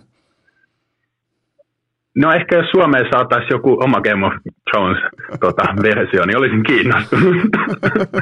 Okei, okay, miten tämä sun, äh, sä tuossa kerroit ja mä kävin vähän skauttaamassa sun niin sanotusti uraa, niin sä oot käynyt, tota, sä oot opiskellut Lapissa ja sä oot muuttanut takaisin Heinolaan, mutta mm, tällä kombinaatio kuin voimamiestoiminta ja kilpasyönti, niin mm, aika, täytyy sanoa, että aika, aika kunnioitettava kombo. Mä en nimittäin osaa kumpaakaan. Mä just sun kunniaksi oikeastaan tänä aamuna tein poikkeuksen, mä söin neljä Karjalan piirakkaa. Normaalisti syön kaksi, mutta mä kunnioitan sua urheilijana niin paljon, mä söin neljä Karjalan piirakkaa, joten tota, siitä kreditit mulle, mutta milloin tämä sun tarina tai tällä into, aloitetaan, aloitetaan vaikka tuosta voimailusta. Aloitetaan siitä ja syödään sitten sen päälle, niin nämä sun voimailuhaasteet on aika eeppisiä, muun muassa vaikka kaksi 25 kilon kiekkoa yhdellä kädellä ilmaan ja kädenvaihto. Jokainen varmaan miettii, että no mikäs tuossa on ihmeellistä, mutta menkääs kokeilemaan pitämään niitä 25 kilon kiekkoja yhdessä siinä ilmassa ja nostaa ja vaihtaa kättä siinä samassa prosessissa, niin, niin, niin tota, aloitetaan tästä voimailusta, niin mistä tämä lähti? No tota, itse on tullut harrastettua kaikkea urheilua nuorena. Sitten mulla tuli sellainen 15-18 tauko, ettei mitään harrastanut. Aina on kuitenkin suorituskyky kiinnostanut ja sitten eksyin salille ja en lähtenyt sitä, että haluan näyttää hyvältä, vaan haluan olla vahva. Ja se, sitten nyt kymmenen vuotta oikeastaan tullut käytyä salilla ja harrastettua voimailua, mutta vasta viime aikoina on ihan varmaan ollut ego-juttu, ettei ole viittinyt lähteä kisaamaan, mutta viimeisen parin vuoden aikana on sitten ruvennut kisaamaan tosiaan vahva mies hommissa ja sitten on käyty penkkiä, lisäpainoleuan vetoa, otevoimailu ja itse asiassa on 500 metrin sisäsoudun Suomen kakkonen, oliko vuodelta 2018? 500 metrin sisäsoutu. Sä oot vähän niin kuin, sä oot, sä oot tällaisena niin kuin urheilijana vähän niin kuin urheilukästi, että jos mä en voita jotain kategoriaa jossain kaalassa, niin mä keksin omia. Ja mä voitan sitten ne. Niin, niin, ja, ja silloin tullaan mitalit kaulassa aina himaan, niin mä arvostan tota, että sisäsoutu 500 metriä, eli ihan tonnin kisassa ei voittaisi, mutta viisi huntia, niin voitto tulee kevyesti. Tämä on, tämä on sellainen, millä mä nostan kyllä hattuun. Kyllä, Miten tota, sä sanoit tuosta, että mä kävin taas kauttaamassa, niin, niin varsinkin toi lisäpaino leuan veto, niin käydään vähän nyt tässä maassa, missä sä voit räpätä koska tahansa 46 maalia nhl vetäen seitsemän leukaa omalla painolla, niin mitä on lisäpaino leuan veto ja montako menee ja paljon siinä on sitä rautaa messissä? No siis itsellähän lisäpainoleovedossa on tavoite ainoastaan se absoluuttinen kuorma, eli oma paino plus sitten se lisäpaino, mutta todellisuudessa siinä niin kilpaillaan eri painoluokissa siitä, kuka saa suurimman lisäpainon, eli sillä absoluuttisella kuormalla ei ole väliä kuin ainoastaan tilastoissa, ja tänä vuonna mulla sitten oli tavoitteena, että mä saan sen 200 kilon tota, absoluuttisen kuorman rikki, ja siinä onnistuin, mutta mä nostin siihen painoa ihan tarkoituksella, että mä painoin siinä punnituksessa 155 kiloa, jolloin mun tarvii ottaa vain 45 kiloa tota, lisäpainoa siihen. Ja no, olin ensimmäinen suomalainen, joka kisoissa rikkoi sen 200 kilon rajan. Ja totta kai mä arvostan tosi paljon niitä, jotka kovia lisäpainoja vetää, mutta itselle näin pitkänä ja lihavana miehenä, niin ei sitä lisäpainoa pysty kuin ehkä 70 kiloa saakka saamaan, niin sitten mennään siellä absoluuttisilla kuormilla. Mikä on sun sitten, kun sanoit, että oli tota toi 155 kiloa, oli tota itsellä vähän niin kuin luonnon katetta mukana, niin mikä on sun normaali tällä ihan arkipaino? No itse asiassa tuolla Suomen vahvimieskisojen jälkeen niin painoin 151,8, sinnekin nostin painoa, mutta nyt näin kuusi viikkoa sen jälkeen niin mulla on paino 141 aamusta ja aion kyllä vielä pudottaa koska vaikka on absoluuttisesti tosi vahva silloin niin kuin vähän paksummassa kunnossa, niin tota, kyllä se on huomattavasti mukavampaa olla edes 135-kiloinen laiha poika, niin kuin mua töissä sanotaan. 135-kiloinen laiha poika, se on, se, se on ihan, ihan hy, hyvin kyllä mun mielestä sanottu. Mä voin ainakin olla ihan elävä esimerkki siitä, että jos tähän niin on nyt tullut, mä painoin kun mä menin viimeistä kertaa laitaa päin jääkeikossa, niin mä painoin 82 kiloa. Nyt mä painan 88 kiloa, niin täytyy myöntää, että ei se ainakaan nyt ihan suoraan voimaksi muuttunut. Että ei, tota, et mä, mä oon tässä vähän niin kuin sitten käänteinen esimerkki, ja kukaan töissä ei sano laihaksi pojaksi, mutta tota, toi, toi, toi, on myös mielenkiintoista toi, että, että tota, kun sun pitää nostaa painoa, mä oon tyty ynnäilemään vaikkapa just jostain 150-155, niin, niin sehän on sulle yksi ateria. No aika lailla se oli sille, että, tai yksi ilta syömistä ja sitten tietenkin, että nesteellä myös sitä painoa yritetään saada vähän ylemmäksi. Eli vähän se, kun jotkut tekee painovetoja painissa sun muissa tota, painoluokkakisoissa, niin mulla meni vähän eri suuntaan, että painoveto ylöspäin. niin, onko se silloin jopa painon työntö? Niin, se varmaan on. mikä, mikä on sun papereissa sun kovin tällä? Sä sanoit jo tuon leuvanveto 200 kiloa, se koko raakapaino, totaalipaino, mutta on, onko se sun kovin saavutus vai onko se vielä joku toinen, mikä on jäänyt tämmöisenä niin kuin merkkipaaluna mieleen? No, tota, no siis varmaan mun kovin voimailusaavutus on Suomen vahvin mies tosiaan se kolmonen, koska siellä oli kahdeksan eri lajia ja pitää olla kaikki voimaominaisuudet tosi kovia, mutta jotain yksittäisiä suorituksia, niin kyllähän ihmisiä aina penkki kiinnostaa ja varmaan sekin itseä kiinnosti ensimmäiset kymmenen vuotta tai aina kahdeksan vuotta eniten salilla. Ja siinä on ottanut 220 kuitenkin T-paita päällä. Ja tota, pystypunnerus ilman mitään jalkojen apua tai potkimista seisten, niin 140 kiloa pään päälle. Joo, toi, tota, mulla on itsellä, jos haluat kuulla mun ennätyksen, on 92 kiloa penkistä, niin tota, eli siis 220, ja sanoit, että nimenomaan T-paita päällä, niin käydään nyt läpi tämä, että onko mä ollut väärissä vaatteissa itse salilla, koska mulla on kanssa ollut aina T-paita, niin olisiko mä jopa yli 100 kilon nostaja, jos mä olisin ollut, mikä on muuten se absoluuttisesti oikea vaatetus olla salilla, kun tehdään huipputuloksia? Ja kyllä se mun mielestä on T-paita, kun sitten voimannostossa nyt esimerkiksi ja penkkipunneruksessa on myös varustekategoria, missä on sitten sellainen niin kuin penkkipaita, mikä on vähän farkkukankaan tapaisesta tai tuollaisesta joustavasta, josta saa sitten sitä elastista energiaa ihan hirveästi, että sä saatat penkata T-paita päällä 200, mutta laitetaan penkkipaita päälle niin 250 ja huippuusa hiotuu tekniikalla penkkipaidalla niin 300, vaikka penkkaat saakana 200 esimerkiksi. Mitä, Eri laji. Mitä vittua? Toihan on, niin. siis mä alan, mä alan pukeutumaan pelkästään noihin paitoihin ja kerron kaikille, että penkki yli sata. Siis mistä noita paitoja saa? No ky- kyllä, niin, se, siis se on oikeastaan se, mistä voimannosto nyt lähti, että käytettiin alun perin varusteita, jotka auttoi sua nostamaan huomattavan suuria rautoja, mutta siis niin kuin kaikki kunnioitus myös sinne, että se on täysin eri laji vaan. Ja ehkä, ehkä ei ole maa itselle sitten se, että varusteilla nostetaan. Se tota, muutenkin sellainen, kun nämä isot pojat oikein nämä, ketkä nostaa tosissaan nimenomaan penkkiä ja vain penkkiä, ja, niin t- tälleen kun katsoo ihan niin kuin arkiurheilijan silmin sitä tilannetta, niin, niin sinnehän mennään ihan saatanan aggressiivisesti sinne niin kuin askiin, hypätään siihen selälleen siihen pukille, ja sen jälkeen itse asiassa rauta ei liiku mihinkään, vaan se rinta tuodaan siihen tankoon ja, ja se rinta tuodaan pois siitä tangosta ja tuomari nostaa käden ylös, että joo, että penkkisuoritus on valmis, että 350 kiloa onneksi olkoon, niin, niin tota, onko sitten sulla, että sulla on oikeasti se niinku rinta kiinni tai niinku selkä kiinni siellä penkissä ja sä teet sen käsillä sen noston, koska ne on tosi pieniä ne liikeradat niillä huippunostajilla? No kyllä itsellä on hyvin raaka sellainen tekniikka, että tota, aika kapealla käsien asennolla ja ihan hirveästi en saa mitään niin kuin, tota, selän kaarta, että selkä melkein kiinni penkissä. Tietenkin kun puhutaan ihan kisoista ja siitä, että sellaisetkin nostot, missä on ihan hirveä kaari ja sentin matka, niin nekin menee kisoissa läpi, että sitten vaan pitää miettiä, että mikä se kisastandardi on ja haluaako pärjätä kisoissa vai ei.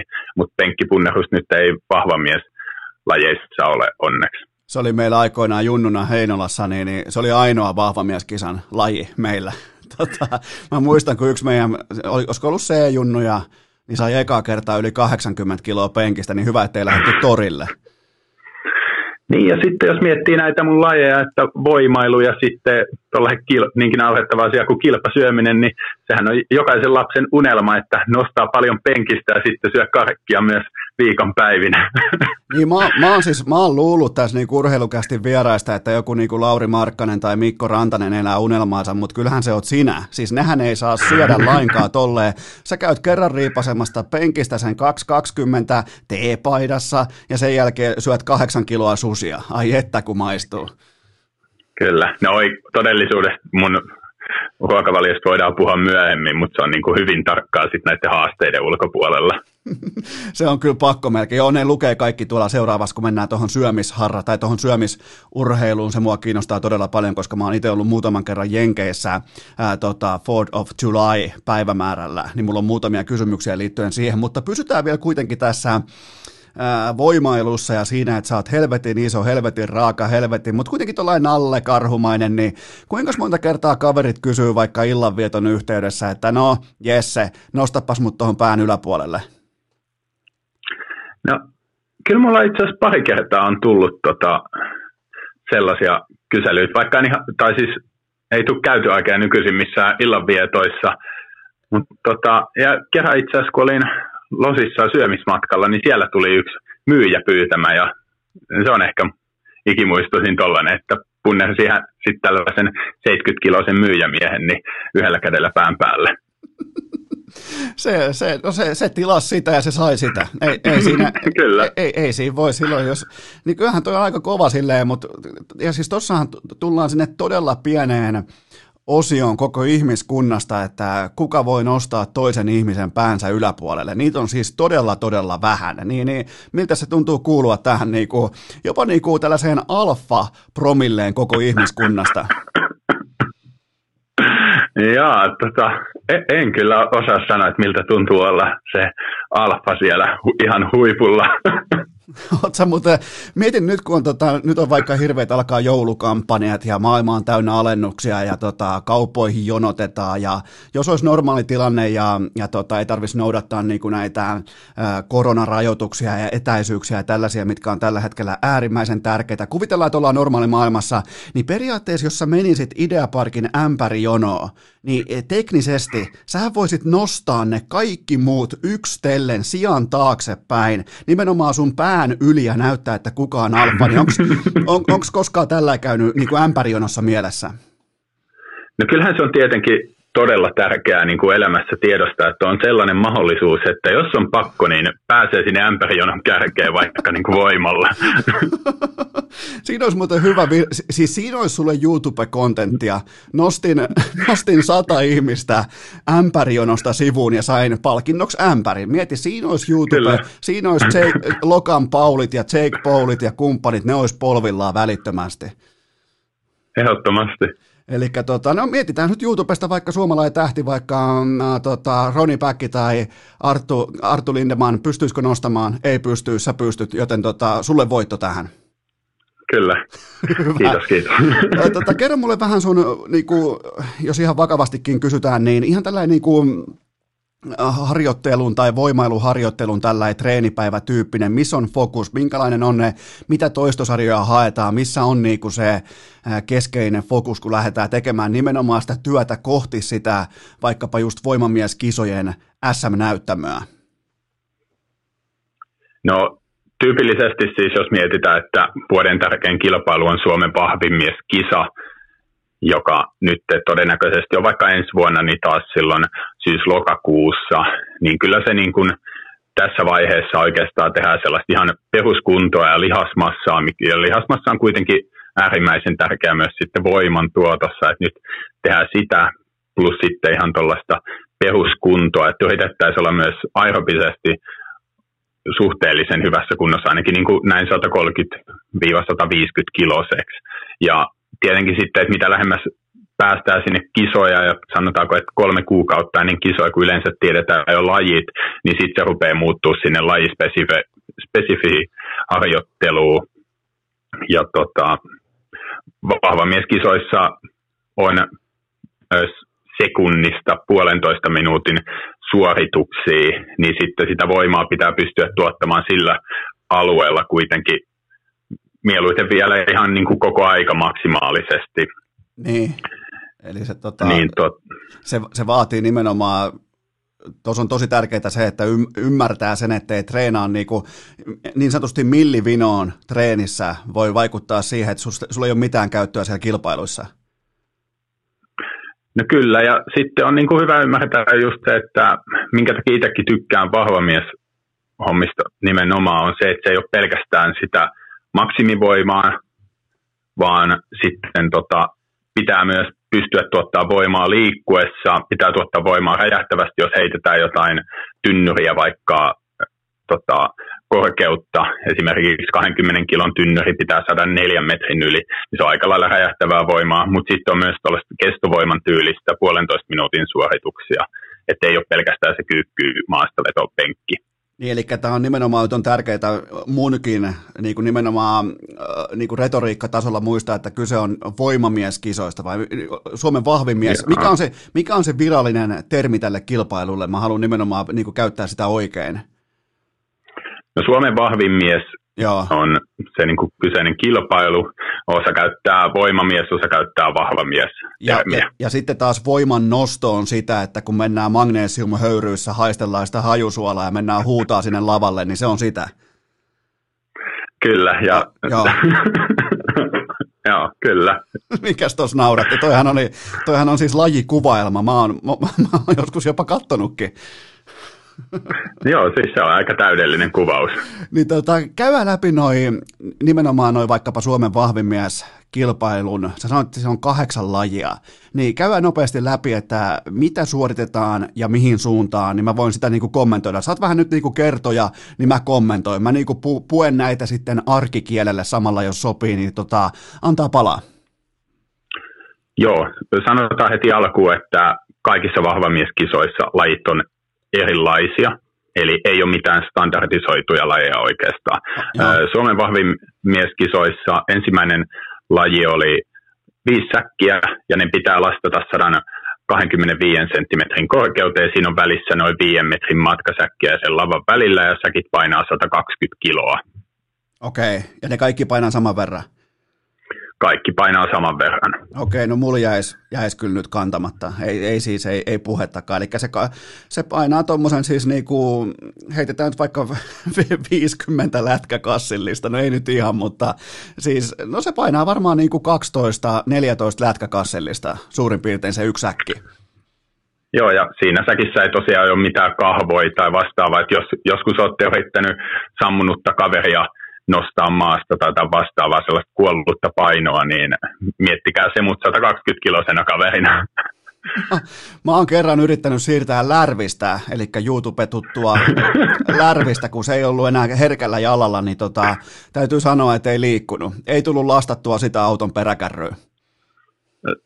No se on varmaan aika lähellä lärvistä olisi. Tota. Eli se on siis, ja ne kaikki säkit on saman painoisia ja ne pitää, tota, miten muuten tuommoisessa lajissa, niin kuvaile sitä, että kuinka kevyeltä se eka säkki tuntuu versus kuinka raskaalta se viimeinen säkki tuntuu, vaikka ne on kaikki saman painoisia? Joo, siis tota, ihan ensimmäinen säkki tuntuu siltä, kun sä heittäisit kouluheppua selkää ja sitten se niin kun viimeisimmät säkit, niin tota, kyllä ne on tehty sille, että kaikki saa ensimmäiset kolme säkkiä yleensä, mutta sitten siellä niin kuin minuutin kohdalla suoritusta tapahtuu se tippuminen ja ei niin kuin mitään saumaa olekaan enää saada niitä kahta viimeistä, että se rupeaa niin sanotusti hapottaa niin hirveästi. Ja tuossa on nimenomaan just varmaan harjoittelussa se vaikka pitää olla todella paljon raakaa, ankaraa voimaa, niin tietty niin kuin myös kestävyys, pohja, kardio, kaikki se, että sä pystyt operoimaan sen puolitoista minuuttia, minuutti 40, paljon se onkaan? Joo, yleensä on puolitoista minuuttia on se aikaraja. Ja sitten niin kuin virheitä siinä ei saa tulla, koska jos sä mietit, että sä otat sen yhden säkin sille huonosti, että se tipahtaa sulta ja jää huonosti syliin ja sun pitää laskea se uudestaan, niin se vie ihan valtavasti voimia. Eli yksikin virhe, niin tota, johtaa kyllä siihen, että menetät tosi paljon pisteitä lajissa. Okei, sitten seuraavaan lajiin. Mikä on vuorossa sen jälkeen? Vaikka joku sun suosikeista.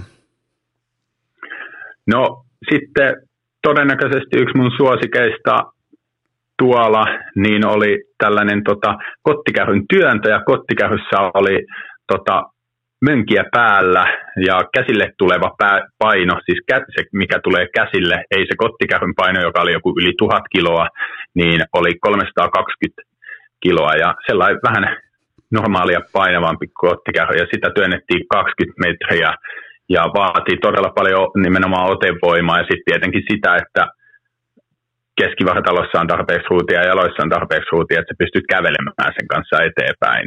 Tuossa voi vähän isompikin alfa sanoa, että nyt on kivekset kottikärryssä ja nyt mennään eteenpäin. Toi on niinku, toi, jos sitä on tuhat kiloa raakana ja sitten on 325 kiloa siihen niinku suhteutettuna siihen kantokulmaan, niin kyllä siinkin varmaan niinku ihan tietää työntäneensä. No kyllä, Ootko muuten, ko, ootko muuten koskaan ollut muuttohommissa? Soittaako sun kaverit aina sulle, tai ei edes kaverit, vaan semmoista, jotka... Ar- arvas muuten, kun mä, mä muutan seuraavaksi, arvas kuka tulee mulle muuttomieheksi. Tämä nimittäin kuulostaa siltä, että sä viet tämmöisen pennittömän podcastajan kaikki kamat yhdellä nostolla. No vi- viimeksi eilen oli auttamassa tota, kaveria, joka oli auttamassa kaveria, niin toi kassakaappi kannettiin tuota toisesta kerroksesta alas ja silleen. Niin kyllä niitä tulee aina välillä autettua. Toki pitää niin kuin yrittää aina itsekin huomioida se, että jos lähtee just jotain kassakaappia kantamaan, ettei itselle siinä oikeasti käy mitään, koska sitten toi jossain määrin on niin kuin elanto myös toi urheilu, tai sitä, se niin kuin esiintyy noilla mun YouTube-videoilla, niin sitten jos siinä käy jotain jossain muuttaessa, niin tota, yrittäjälle se on vähän huono homma, jos ei pysty tekemään työtä. Se on kyllä, ja siinä pitää kyllä oikeasti olla aika tarkkana, varsinkin jos on vähän sellaista, tiedät sä, sellaista kaveria vaikka siinä ympärillä, että no et muuten varmaan saa tota kassakaappia, et, et, et, et muuten varmaan pysty yksin kantaa tota kotiteatterijärjestelmää keraton sohvan pois täältä ja sitten, että no enkö muka saatana ja, ja tota, se, olisi kyllä komea, kun olisi Pynnösen muuttofirma ja ainoa se muuttoväline tai se raakaväline olisi kottikärryt ja siihen pitää kerralla saada koko kämppä ja, ja työntää eteenpäin, niin sullahan olisi tuossa muuten tuollainen pien sivubisnes vielä. Kyllä, jos sitä myy sellaisena niin kuin showna ja kokemuksena sitten niille ihmisille. Joo, joo, ja sitten totta kai tube-kontentti ja kaikki tällainen, niin, tuossa on muuten, tos on muuten muuttoliike Niemelle, tuossa on relevantti haaste, ja Pynnösen kottikarry muutot, se on siinä. Mulle, mulle, 5, mulle 5 prosenttia kaikista tuotosta, kiitos. Mutta tota, ootas nyt mä katson tuosta. Hyvä. Niin tota, Eli nyt on työnnetty kottikärry, on nostettu säkkä, niin heitetään vielä, ei käydä kaikkia kahdeksan lajia läpi, mutta tota, kerro mulle vielä kaksi lajia. Kerro mulle kaksi sun suosikeista, jotka on sellaisia, mitä varsinkin vaikka fanit tykkää katsoa, yleisö tykkää katsoa, ja mitä sä tykkäät itse tehdä? No kyllä mä sanoisin, että ehdottomasti yksi mun suosikeista on tukkipunnerus, joka on käytännössä siis, mietitte ison tukin, sanotaan nyt vaikka kolme metriä, pitkä. Sinne sisään on tehty kahvat ja tota, se pitää vetää ensin rinnalle se tukki ja punnertaa pään päälle ja se tukin paino vaihtelee 110 kilosta 150 kiloa noin niin kuin Suomessa kisoissa, jos puhutaan niin kuin toistoista tai sitten ihan maksimi niin kuin otetaan, että nouseva paino ja se kuka nostaa isoimman painon, niin voittaa. Se on vaan omasta mielestä todella miehekästä sellaista, varsinkin jos on sellainen puinen tukki, niin se on tosi miehekäs nosto. Se, tota, ja, ja. tuossa on muuten mielenkiintoista se, että onko se tukki aina balanssissa? On, onko se, eihän ainakaan mun, mun tukit, mitä mä oon nähnyt, niin eihän ne ole absoluuttisesti samanpainoisia molemmista päädyistä, niin, niin on, onko siinä mitään tällaista niin kuin elementtiä mukana, että pitää myös lukea sitä tukin niin kuin painotusta? No, jotkut siis, no tietenkin erityisesti puiset tukit on myös metallisia tukkeja, mitä näkee, niin kyllä niissä on yllättävän paljon kuitenkin välillä myös heittoa, vaikka ne yritetään saada mahdollisimman tasapainoa. Kumpi, kumpi sulla on parempi työntökäsi? Kyllä se on oikea käsi. Joo, joo. Miten tota, tuollainen tukin, tukin nostaminen, jossa painaa vaikka 150 kiloa, niin, niin, tai vastaavaa, niin, niin kuinka monta, tai mikä siinä on niin kuin se, mitä mitataan? Onko se sitten toistoja vai, mulla meni vähän se kohta ohi, niin käydään vielä läpi se, että mitä siinä Aha. mitataan? No eli siis vaihtoehdot on se, että otetaan toistoja tai sitten mennään sinne maksimiin. Jos otetaan toistoja, niin tuo Suomen vahvin mieskisoissa meillä oli esimerkiksi 120-kiloinen tukki. Ja tota, normaalisti se on silleen, että joka kerta sun pitää laskea se ihan maahan saakka alas, kun sä oot punnertanut sen pään päälle. Eli, eli sun pitää myös vetää se joka kerta sitten rinnalle erikseen. Joo. Okei, eli siinä on, siinä on tollainen systeemi. Tollainen tukki on, kun sä sanoit, että se on miehekästä, niin se on kyllä vähän sellainen niin kuin mehtämiehimäinen, sellainen aito niin kuin kotimainen tuote, kun nostellaan pään päälle. Niin, niin, niin tota, tälleen, tossakin olisi muuten, sulla olisi tossakin bisnes, meet nostelemaan noi tukit pois tuolta maastopyöräreiteiltä. Siinä olisi nimittäin, voisi vähän jopa maksaakin, että tota, kävisit nostaa ne. Itellä kun ei ihan niin kuin nouse pään päälle noi myrskyn kaatamat puut, niin, niin siinä olisi myös sulle tällainen pikku sivubisnes. Huomaat, koko ajan niin kuin löytyy lisää ja lisää. Kyllä, kama, kamalasti olisi kyllä töitä selvästi. Hyvä, ja sitten vielä yksi, yksi laji mukaan vielä tuolta Suomen vahvimmies kisoista. No sitten on ehdottomasti sanottava rekainen veto. Se tehdään joko valjailla silleen, että sun nenä on tota, poispäin siitä rekasta ja valjaat on niin kuin selässä. Ja, tai sitten vaihtoehtoisesti, että saat istu, istuen ja sitten vedät köydellä sitä rekkaa sitten itseäsi kohti. Eli tota, Niin se nyt. Niin, niin toi on toi, ja tämä on varmaan kaikille, ketkä on ikinä katsonut TVstä niin kuin kilpailuja, kuten vaikka minä silloin tällöin. Silloin oli muuten aikoina, olisiko ollut äh, Riku Kirja, sellainen kuin Magnus, I, Magnus, jo, mikähän tämä nimi oli? Tota, No, se oli, Magnus, se, Magnus Magnusson ja sitten Magnus Samuelsson on. joo, se oli niin kuin- ensimmäinen. Se, tota, se, sen Joo. muistan, että se, se nimi jäi jotenkin niin kuin kumpuamaan jostain todella kaukaa, niin kyllä toi rekaveto oli sellainen, niin kuin, se, se on aito laji. Se, ja nimenomaan siten, että sitä ei, niin kuin, sitä ei niin kuin kelata itseenpäin niin kuin jotain kalavaa, että sitä revitään ja raastetaan nokka menosuuntaan, niin, niin se on mun suosikkilaji. Kyllä. Miten, tota, miten sitä niinku, onko siinä jotain, mi, kerro nyt vähän, että onko se nyt ihan luontevaa, siis liikkuuko se rekka, kun sitä vetää? Siis ilmeisesti se liikkuu, mutta paljon siinä pitää olla vetolujuutta, että tota, sen saa liikkeelle. No, toihan on justiinsa hauska, että se, niin, sillä painolla ei ole varsinaisesti väliä, että onko se siis jotkut lentokoneet, mitä noi vetää, niin mitä ne painaa satoja tonneja. Että se, niin kuin vaikuttaa niin älyttömästi sitten kuitenkin se pinta, millä vedetään, kuinka paljon on painetta renkaissa ja kaikki niin kuin tällaiset asiat. Niin sitä on tosi vaikea sanoa, kuinka paljon siinä oikeasti tarvii sitä voimaa. Että mitä on nähnyt, että miten noita testataan, niin totta, tyyli edellisenä iltana tai pari viikkoa ennen kisaa joku tyyppi käy vähän kokeilemassa, no, että no tuleekohan se rekka tällä, tällä pinnalla tai vastaavaa, niin sitä vaan joku käy testaamassa, no tämä on varmaan ihan hyvä, hyvä paino. se, se on että ei ole standardeja tosiaan. Niin, no se on silloin kyllä se yksi käy päättämässä, että joo, että on, mutta kuinka tärkeää siinä rekavedossa voisi kuvitella, että se on pakko jotenkin saada liikkeelle, että nimenomaan siihen ekaan pyrähdykseen kaikki peli ja sen jälkeen sitten yrittää vaan niinku pitää sen liikkeessä. Onko tässä mitään järkeä? Mä en ole siis Joo. ikinä nykinyt mitään asiaa. Mä oon kerran vetänyt veneen kuiville ja that's it, mutta tota, voisi kuvitella, että se on pakko jotenkin saada se liikevoima niinku edulliseksi sun kannalta. Joo, ehdottomasti siis ne ensimmäiset pari vetoa on tärkeimpiä. Tietenkin vähän riippuu, että miten raskas se veto on, mutta sitten siinä loppua kohden se rekka saattaa tulla jopa niin nopeasti, että se on enemmänkin siitä vaan niin kuin käsityöskentelystä kiinni, että sä vaan pysyt siinä niin kuin mukana. Et tota, mutta ensimmäiset pari vetoa on tärkeitä ja siinä nytten on yksi laji, missä se oma paino merkkaa ehdottomasti ja minkä takia itsekin sit nostin tuonne Suomen vahvimmieskisoihin omaa painoa ihan reilusti.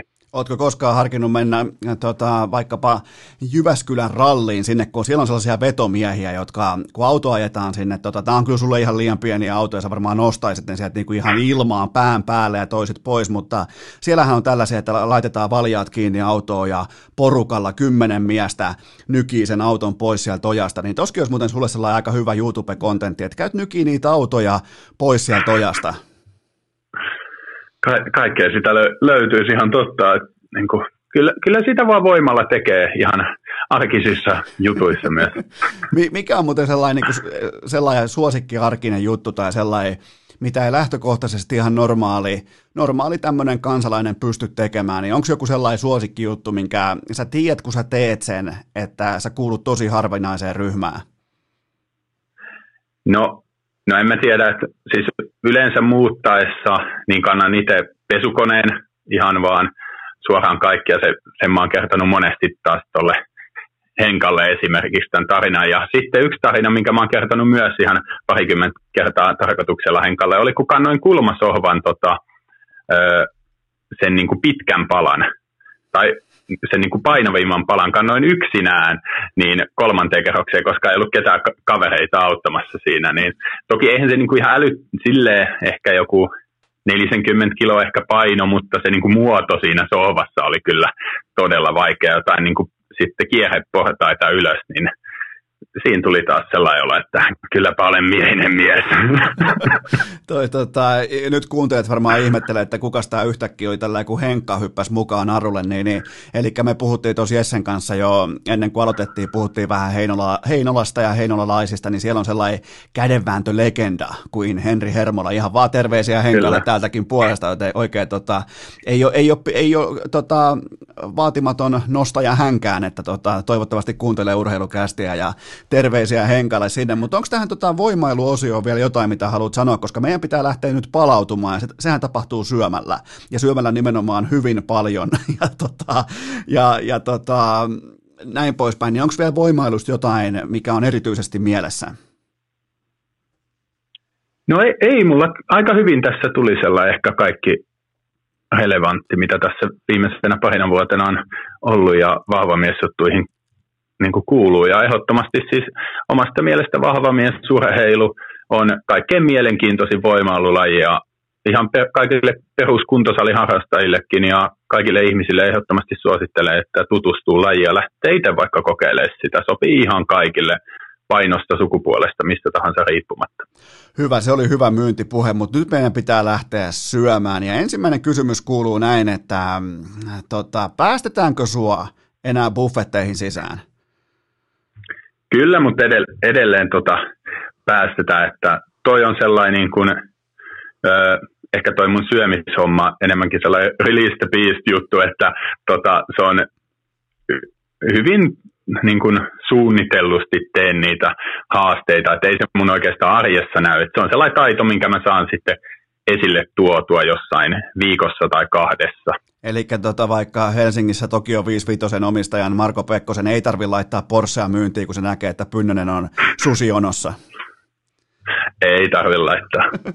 Hyvä. Tota, miten, miten toi on, kerro nyt mulle, että miten toi on mahdollista, koska ne määrät on sun YouTube-kanavalla, eli menkää tsekkaamaan YouTube-kanava Jesse Eats. Ihan kylmästi Jesse Eats, eli Jesse syö, löytyy myös äh, Googlesta vaikka hakusanoilla mm. Jesse Pynnönen, niin, niin tota, noihan on siis ihan käsittämättömiä. Niin kuin sä sanoit, että release the beast, eli silloin kun ollaan tosissaan syömässä, tehdään haastetta, tehdään sitä syömisurheilua, niin se on silloin ihan oma äh, kategoriansa, sillä ei ole mitään tekemistä arkisen syömisen kanssa, mutta puhutaan nimenomaan tästä, niin miten, mun on tosi vaikea käsittää, että miten toi on mahdollista, niin koita kuvailla vähän sitä, että, että mikä pitää olla kohdillaan, jotta toi on ylimalkaan mahdollista.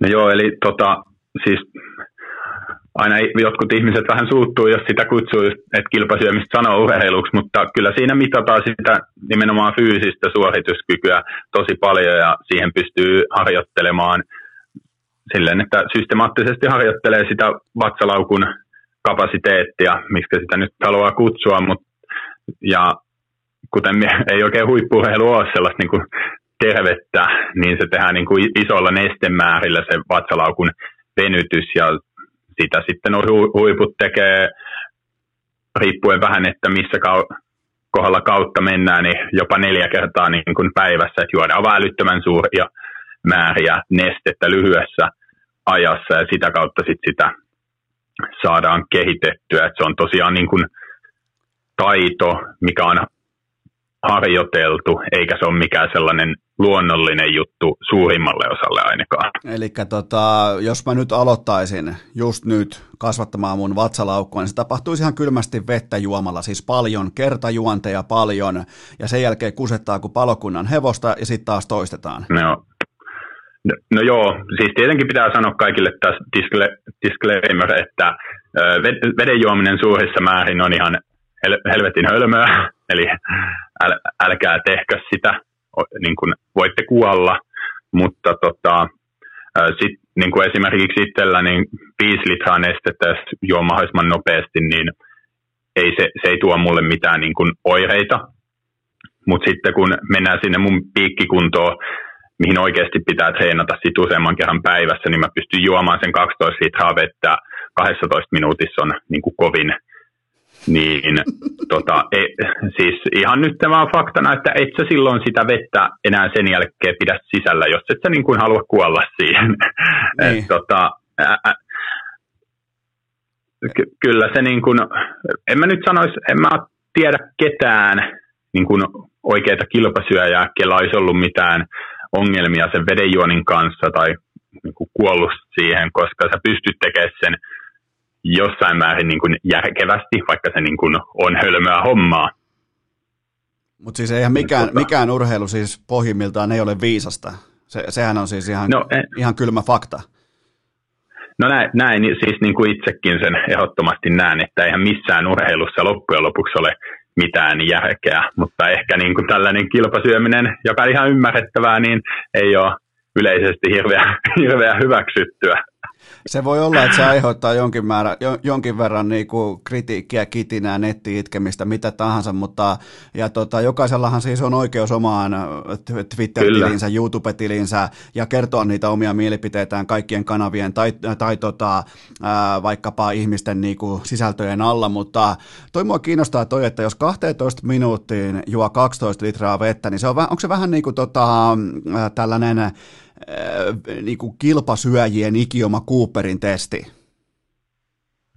No voisi oikeastaan sanoa, että toskin on vähän erilaisia koulukuntia, miten ihmiset treenaa ja sitten vähän miksataan molempia, että joko käytetään sellaista niin kuin minuutin tai kahden niin kuin hyvin pikasprinttiä, ja, tai sitten käytetään tuollaisia niin kuin noin 10 minuutin tota, maratoneja. Et sen pidemmälle yleensä ihmiset ei mene, koska siitä ei enää saada niin hyvin sitä hyötyä. Ja itse tulee käytettyä sitten harjoitellessa niin molempia, että esimerkiksi pystyy juomaan, no oikeastaan milloin tahansa pystyy juomaan 5 litraa vettä alle minuutissa, mutta sitten niin kuin piikkikunnossa on juonut 35 sekuntia 5 litraa. Niin se, tota... se, on, se on kyllä ihan kohtalainen piikkikunta, kun tällaisen niin kuin normaali vaikka someseurailijan just tällaiset niin kuin juomahaasteet perustuu siihen, että kuinka nopeasti pystyy juomaan vaikka äh, niin kuin paintin verran olutta tai jopa kaksi painttia, kolme painttia. Mm. Niin tota, toi, että menee viisi litraa, menee 35 sekuntiin, niin, niin siinähän ei ole silloin siis sen niin kuin vesiastian ja vatsalaukun välillähän ei ole yhtään luukkua. Sä vaan kaadat ne suoraan sinne, onko oikeassa? No aika, aika lailla kyllä, että ja sittenhän siinä niin pitää olla ihan älytön jo se vatsalaukun tilavuus. No uskoako siihen, että se kaikki jää se 5 litraa vatsalaukkuu vai meneekö jo suoraan ohut suoleen? Niin ihan sama mihin uskoo, mutta keskimäärin ihmisillä se vatsalaukku on sitä puolitoista litraa ainakin kirjojen mukaan. Niin se on siis, eli mun vatsalaukku on puolitoista litraa suurin piirtein ja sulla on 10 litraa, näinkö se menee? No en mä ihan usko, että se mun vatsalaukku ainakaan tällä hetkellä vetää 10 litraa ja ehkä siinä niin kuin piikkikunnossakin, että vaikka 12 litraa meni siinä 12 minuutissa, niin varmasti siitä jonkun verran on sitten tota, sen verran ehkä häiriöitä tullut johonkin mahalaukku ohutsuoli kanavalla, että tota, siellä menee osa jo vähän nopeammin ohi tai jotain vastaavaa. Että, tota, Tämä on, tämä on vähän sama kuin vertailisi vaikka pitkän matkan, ei välttämättä edes pitkän matkan juoksijan tai huippupyöräilijän keuhkoja mun normikeuhkoihin, niin, niin, niin tota, siinä on varmaan vähän niin kuin samanlaista osviittaa. No kyllä, ja siis, siis se on itse tosi mielenkiintoista kilpasyömisen kautta oppinut, että mihin niin kuin kaikkea ihmiskeho adaptoituu, niin se on, se on tosi mielenkiintoinen juttu. Ja sitten mä just mietin näitä kaikkea niin kuin korvavenytyksiä, kaikkea ihan älyttömiä juttuja, mitä ihmiset tekee, niin siitäkin näkee, että kyllä se vaan ihmiskeho niin kuin tottuu ihan kaikkeen. Kyllä, se on siis ihan sanomattakin selvää, mutta ketkä on sun mielestä tällä hetkellä, mä sanoin tuossa jo, että mä oon pari kertaa ollut Ford of Julyn kohdalla Amerikoissa ja siellä on sitten tällainen spektaakkeli kuin Hodarin syöntikisa ja mä muistan, mä löin vetoa, Kyllä. mä löin vetoa, kuulkaa, Joe, Joey Chestnutin puolesta ja se voitti sitten ton Takeru Kobayasin kovassa, kovassa heads upissa, Aha. kirkkaissa valoissa ESPNn pääkanavalla, prime timeissa ja tota, näin se muistaakseni meni, sit on kyllä jo vuosia aikaa, ainakin muutama, ehkä kolme, neljä vuotta, en ole ihan varma, mutta... On siis pidempi siis sanota, jos on Takeru Kobayashi ollut eikä Matt Stone, niin, niin sit, sit on jo kyllä monta vuotta ja pitää nostaa hattua, että oot niinkin niin kuin, Todellakin, tota... joo, siitä on, siitä on siis useita vuosia ja, ja tota, mä oon ollut ainakin kahteen eri otteeseen, mä oon ollut siis äh, Jenkkien itsenäisyyspäivän aikana tota, nimenomaan Amerikassa ja mä oon ihan siis vaan siitä syystä, koska se on, se on ESPNn pääkanavan päätuote,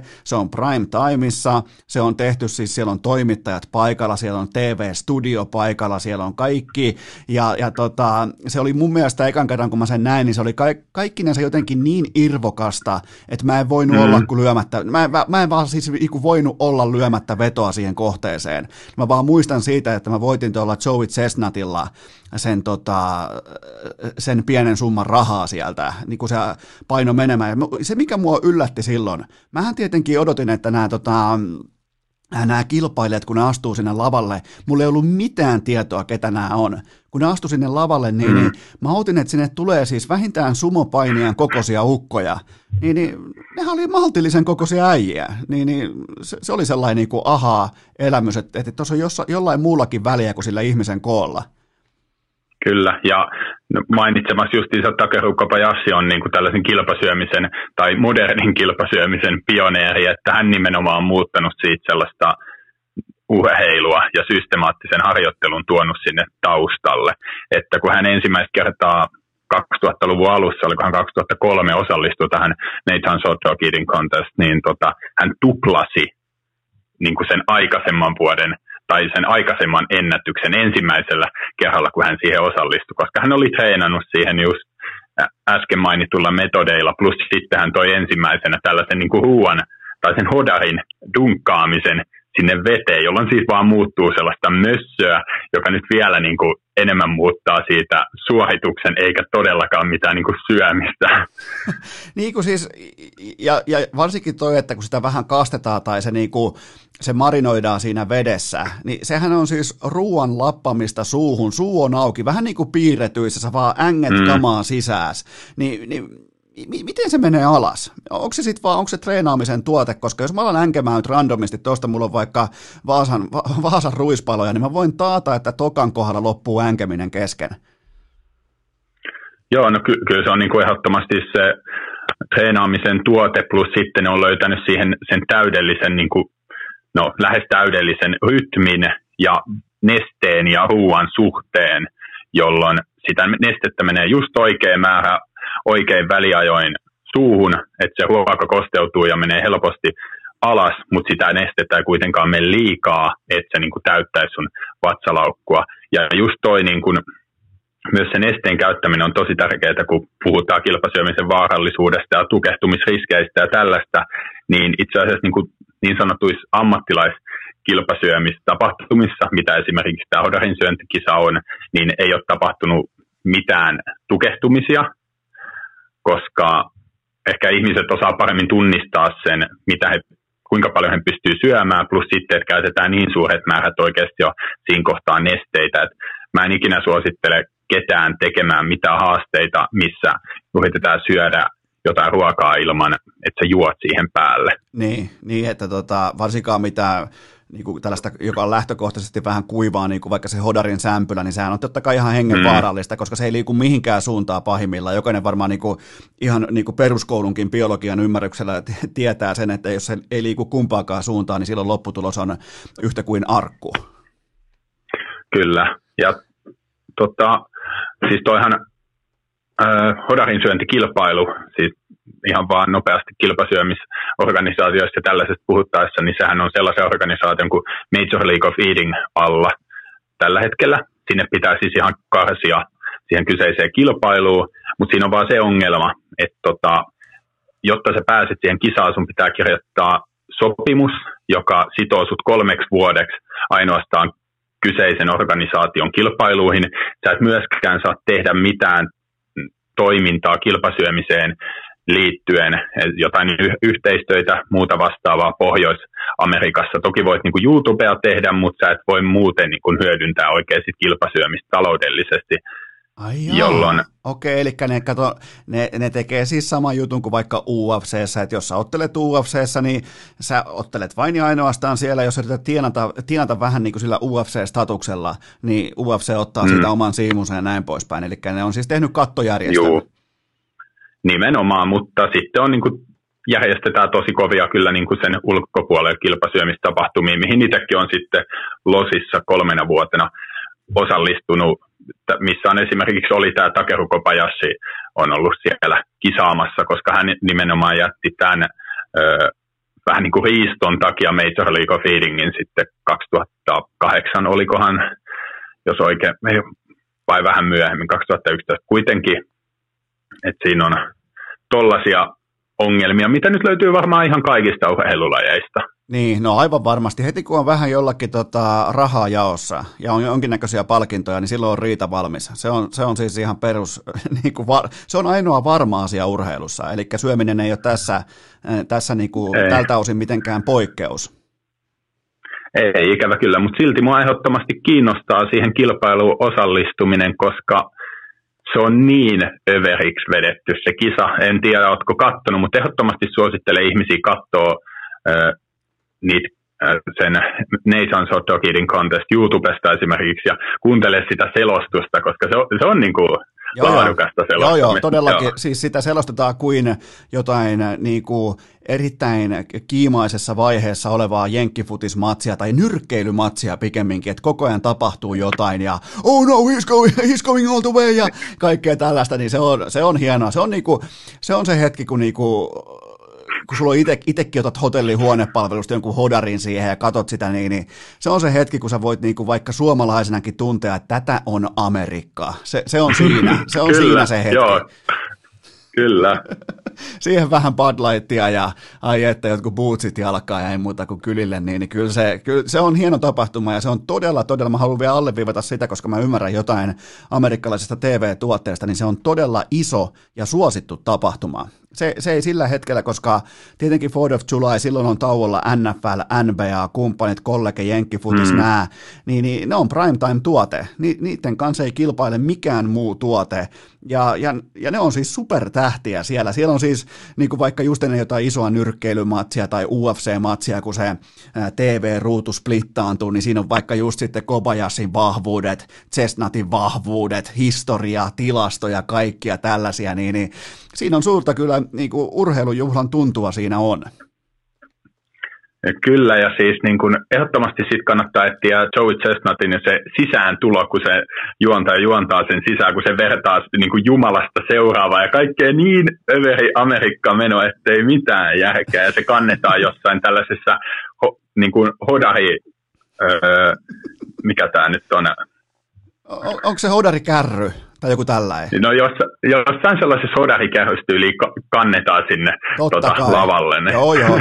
Ja, ja siis aliarvostetuimpia niin kuin urheilutapahtumaan saapumisia on äh, nimenomaan tuossa hodarikilpailussa Jenkeissä ja sitten toi darts Briteissä, eli tikanheitto. Niissä on kahdessa sellaisia esittelyitä niille urheilijoille, että oksat pois omenapiirakasta. Siis tikanheitto ja kilpasyönti, niin ihan fantastisia entranseja molemmissa.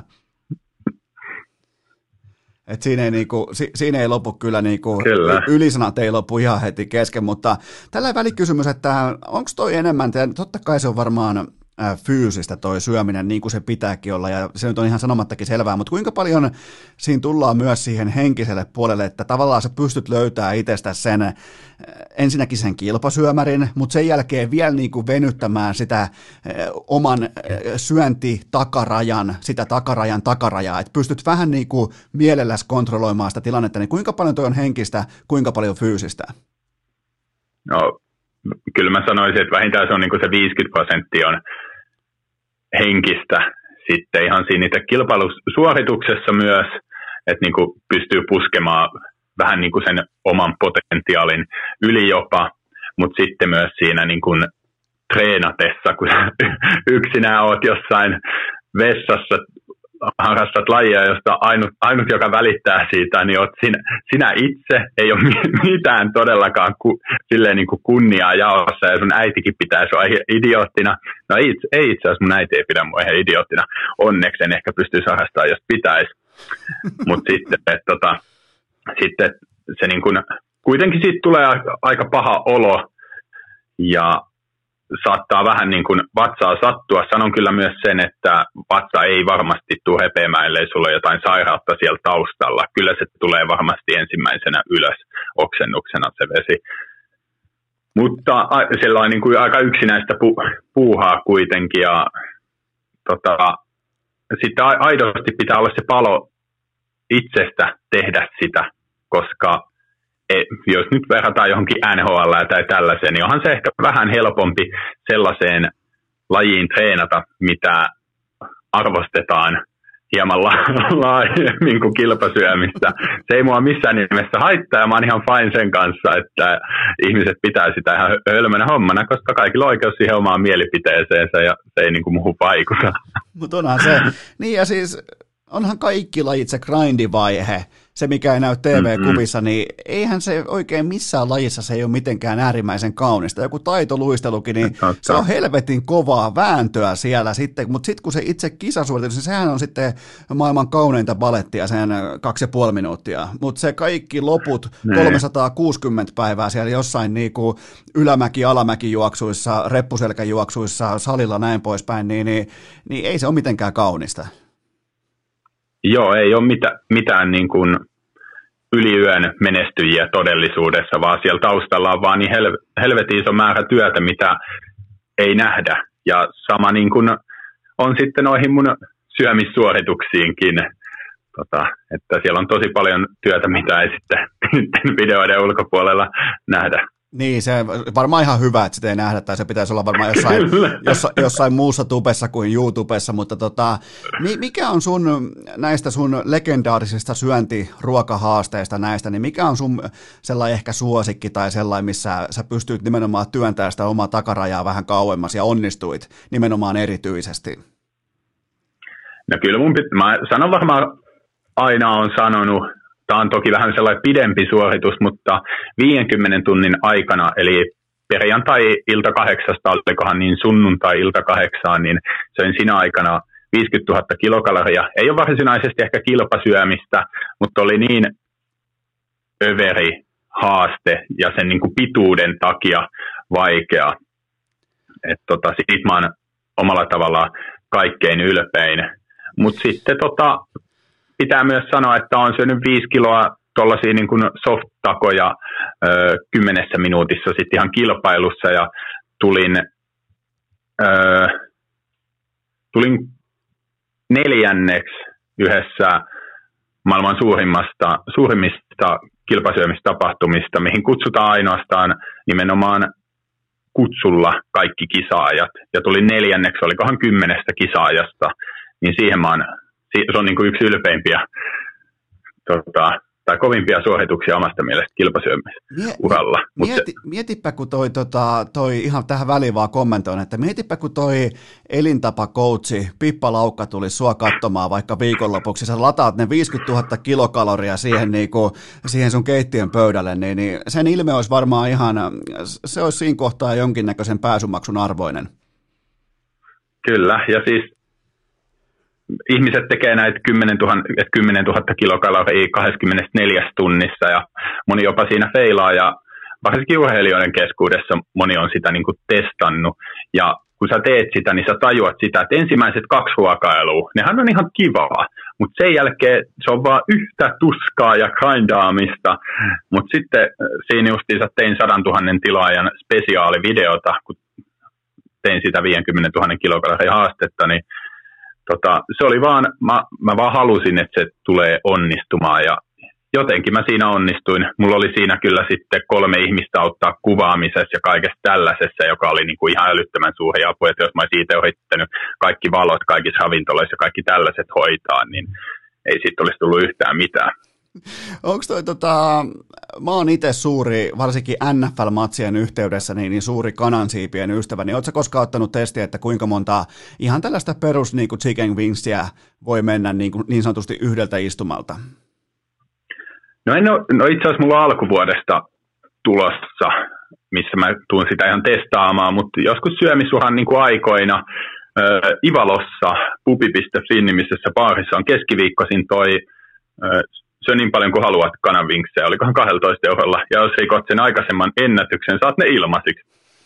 Niin siellä mä muistaakseni, onkohan mä neljä kertaa rikkonut se ennätyksen, kun mä siellä asuin, niin jäiköhän sinne joku 130 vinksiä, jos mä oikein muistan niin ennätykseksi. Että se on kyllä ihan rikottavissa vielä monella ehkä muullakin ihmisellä. Ehkä. 130 vinksiä, kun tota, niin mä tähän nyt pystyn itse vaan peilailemaan, että siinä 25 kohdalla tulee sellainen, että hei come on, että on, on parempaakin tekemistä kuin vääntää noin loput, koska jos mä oikein lähden hurvittelemaan ja oikein on nälässä, niin mä otan sen 30. Normaalisti mä otan 18, mutta mä tota, mä otan sen 30, niin 25 kohdalla alkaa tuntua jo vähän siltä, että tokihan siinä on ranskalaisia, siinä voi olla sipulirengas mukana, jotain tällaista, mm. mutta, mutta kyllä se alkaa silti, mä alan silti niin kuin vaatimaan itseltäni selityksiä, että miksi mä oon juntaamassa näitä loppujakin suuhun, mutta se, että siihen lyödään vielä sata nokkiin, siihen, niin tota, se on kova. Ja mä muistelisin, että Tampereella on Timo Peltomaalla jääkiekkoilija, ex-jääkiekkoilija Timo Peltomaalla on niin sanottu Tampereen ennätys siivissä, joka on, jota kaikki tamperelaiset aina hehkuttaa, että se söi 91 siipeä tai jotain vastaavaa, niin nämähän on ihan ruukien numeroita. No joo, että kyllä mun niin tavoite on sitten, kun tuossa alkuvuodesta yrittää, niin kyllä mä haluan, että se mun luku alkaisi kakkosella. No toi on kyllä, ja mietin vielä sitten, kun Ivalossa, niin saat vielä sen 12 euroa takaisin. Sehän on siis niinku, nee. sehän on kova, ja vielä ne, mietin neljä kertaa 12 euroa oot saanut takaisin sieltä, joten toihan on niinku, Kyllä. toihan on. Ja taisin saada itse asiassa, kun siinä nyt joi kaljaa ja jotain tällaista vielä sivussa, niin saattoi olla, että mä sain ne, nekin ehkä. Okei, eli siis se on jännä. No, tavallaan jä... voittoa. Niin, se on tavallaan jännä, että jos syö riittävästi ja, ja syö enemmän kuin kukaan muu koskaan aikaisemmin, niin syö ilmaiseksi. Se, se on kyllä aika mielenkiintoinen niin ravintola-business näkökulmasta, tällainen niin kuin liiketoiminnallinen malli, mutta kai se on perusteltavissa. Oletko muuten koskaan syönyt itseäsi tonne aikoinaan Sports Academyn seinälle, kun oli, nämä on, nämä on sulle kanssa ihan ruukien numeroita, mutta oli sellainen joku erikois hampurilainen, mikä piti Helsingissä syödä, niin sai oman kuvan sinne seinälle. Niin onko sulla, onko sulla, kuinka monta Pynnösen kuvaa on pitkin Suomen ravintoloita? No on niitä muutamissa paikoissa, että ihan ensimmäisiä haasteita, mitä mä tein, taisi olla niin kuin American Dinerissa, vai onko se Classic, Amer- mitäs? Classic American Diner oli, joo, missä joo. mä söin sen Big Towerin. Sports, tai tämä Sports Academy, mä oon yrittänyt, että mä olisin päässyt tekemään siellä se haaste, mutta sitä ei taida edes enää olla nykyisin olemassa, jos mä oikein muistan. Joo, sitä, ei, onko? sitä ei ole enää siinä. Se, niin. oli, se oli pitkään tuossa juna-asemaa vastapäätä. Joo, olen yrittänyt päästä tekemään sitäkin haastetta. Ja sitten itse asiassa Heinola ja Lahden välillä on Pusburger-niminen paikka, jota myös niin kuin tässä suosittelen kyllä kaikille tutustumaan, niin siellä on oma, niiden oma ruokahaaste myös. Onko se siis se paikka, joka on vanhan tien varressa, jos on nämä, ne keltaiset bussit ja ne Kyllä. Okei, okay. se, se, on hieno, hienon näköinen paikka, nimittäin kaverin kanssa ajettiin siitä ohi ja, tota, vaikka itse on asunut sekä Heinolassa että Lahessa, niin, niin tollain Helmi ison tien johdosta on jäänyt kokonaan multa noteraamatta. Mm.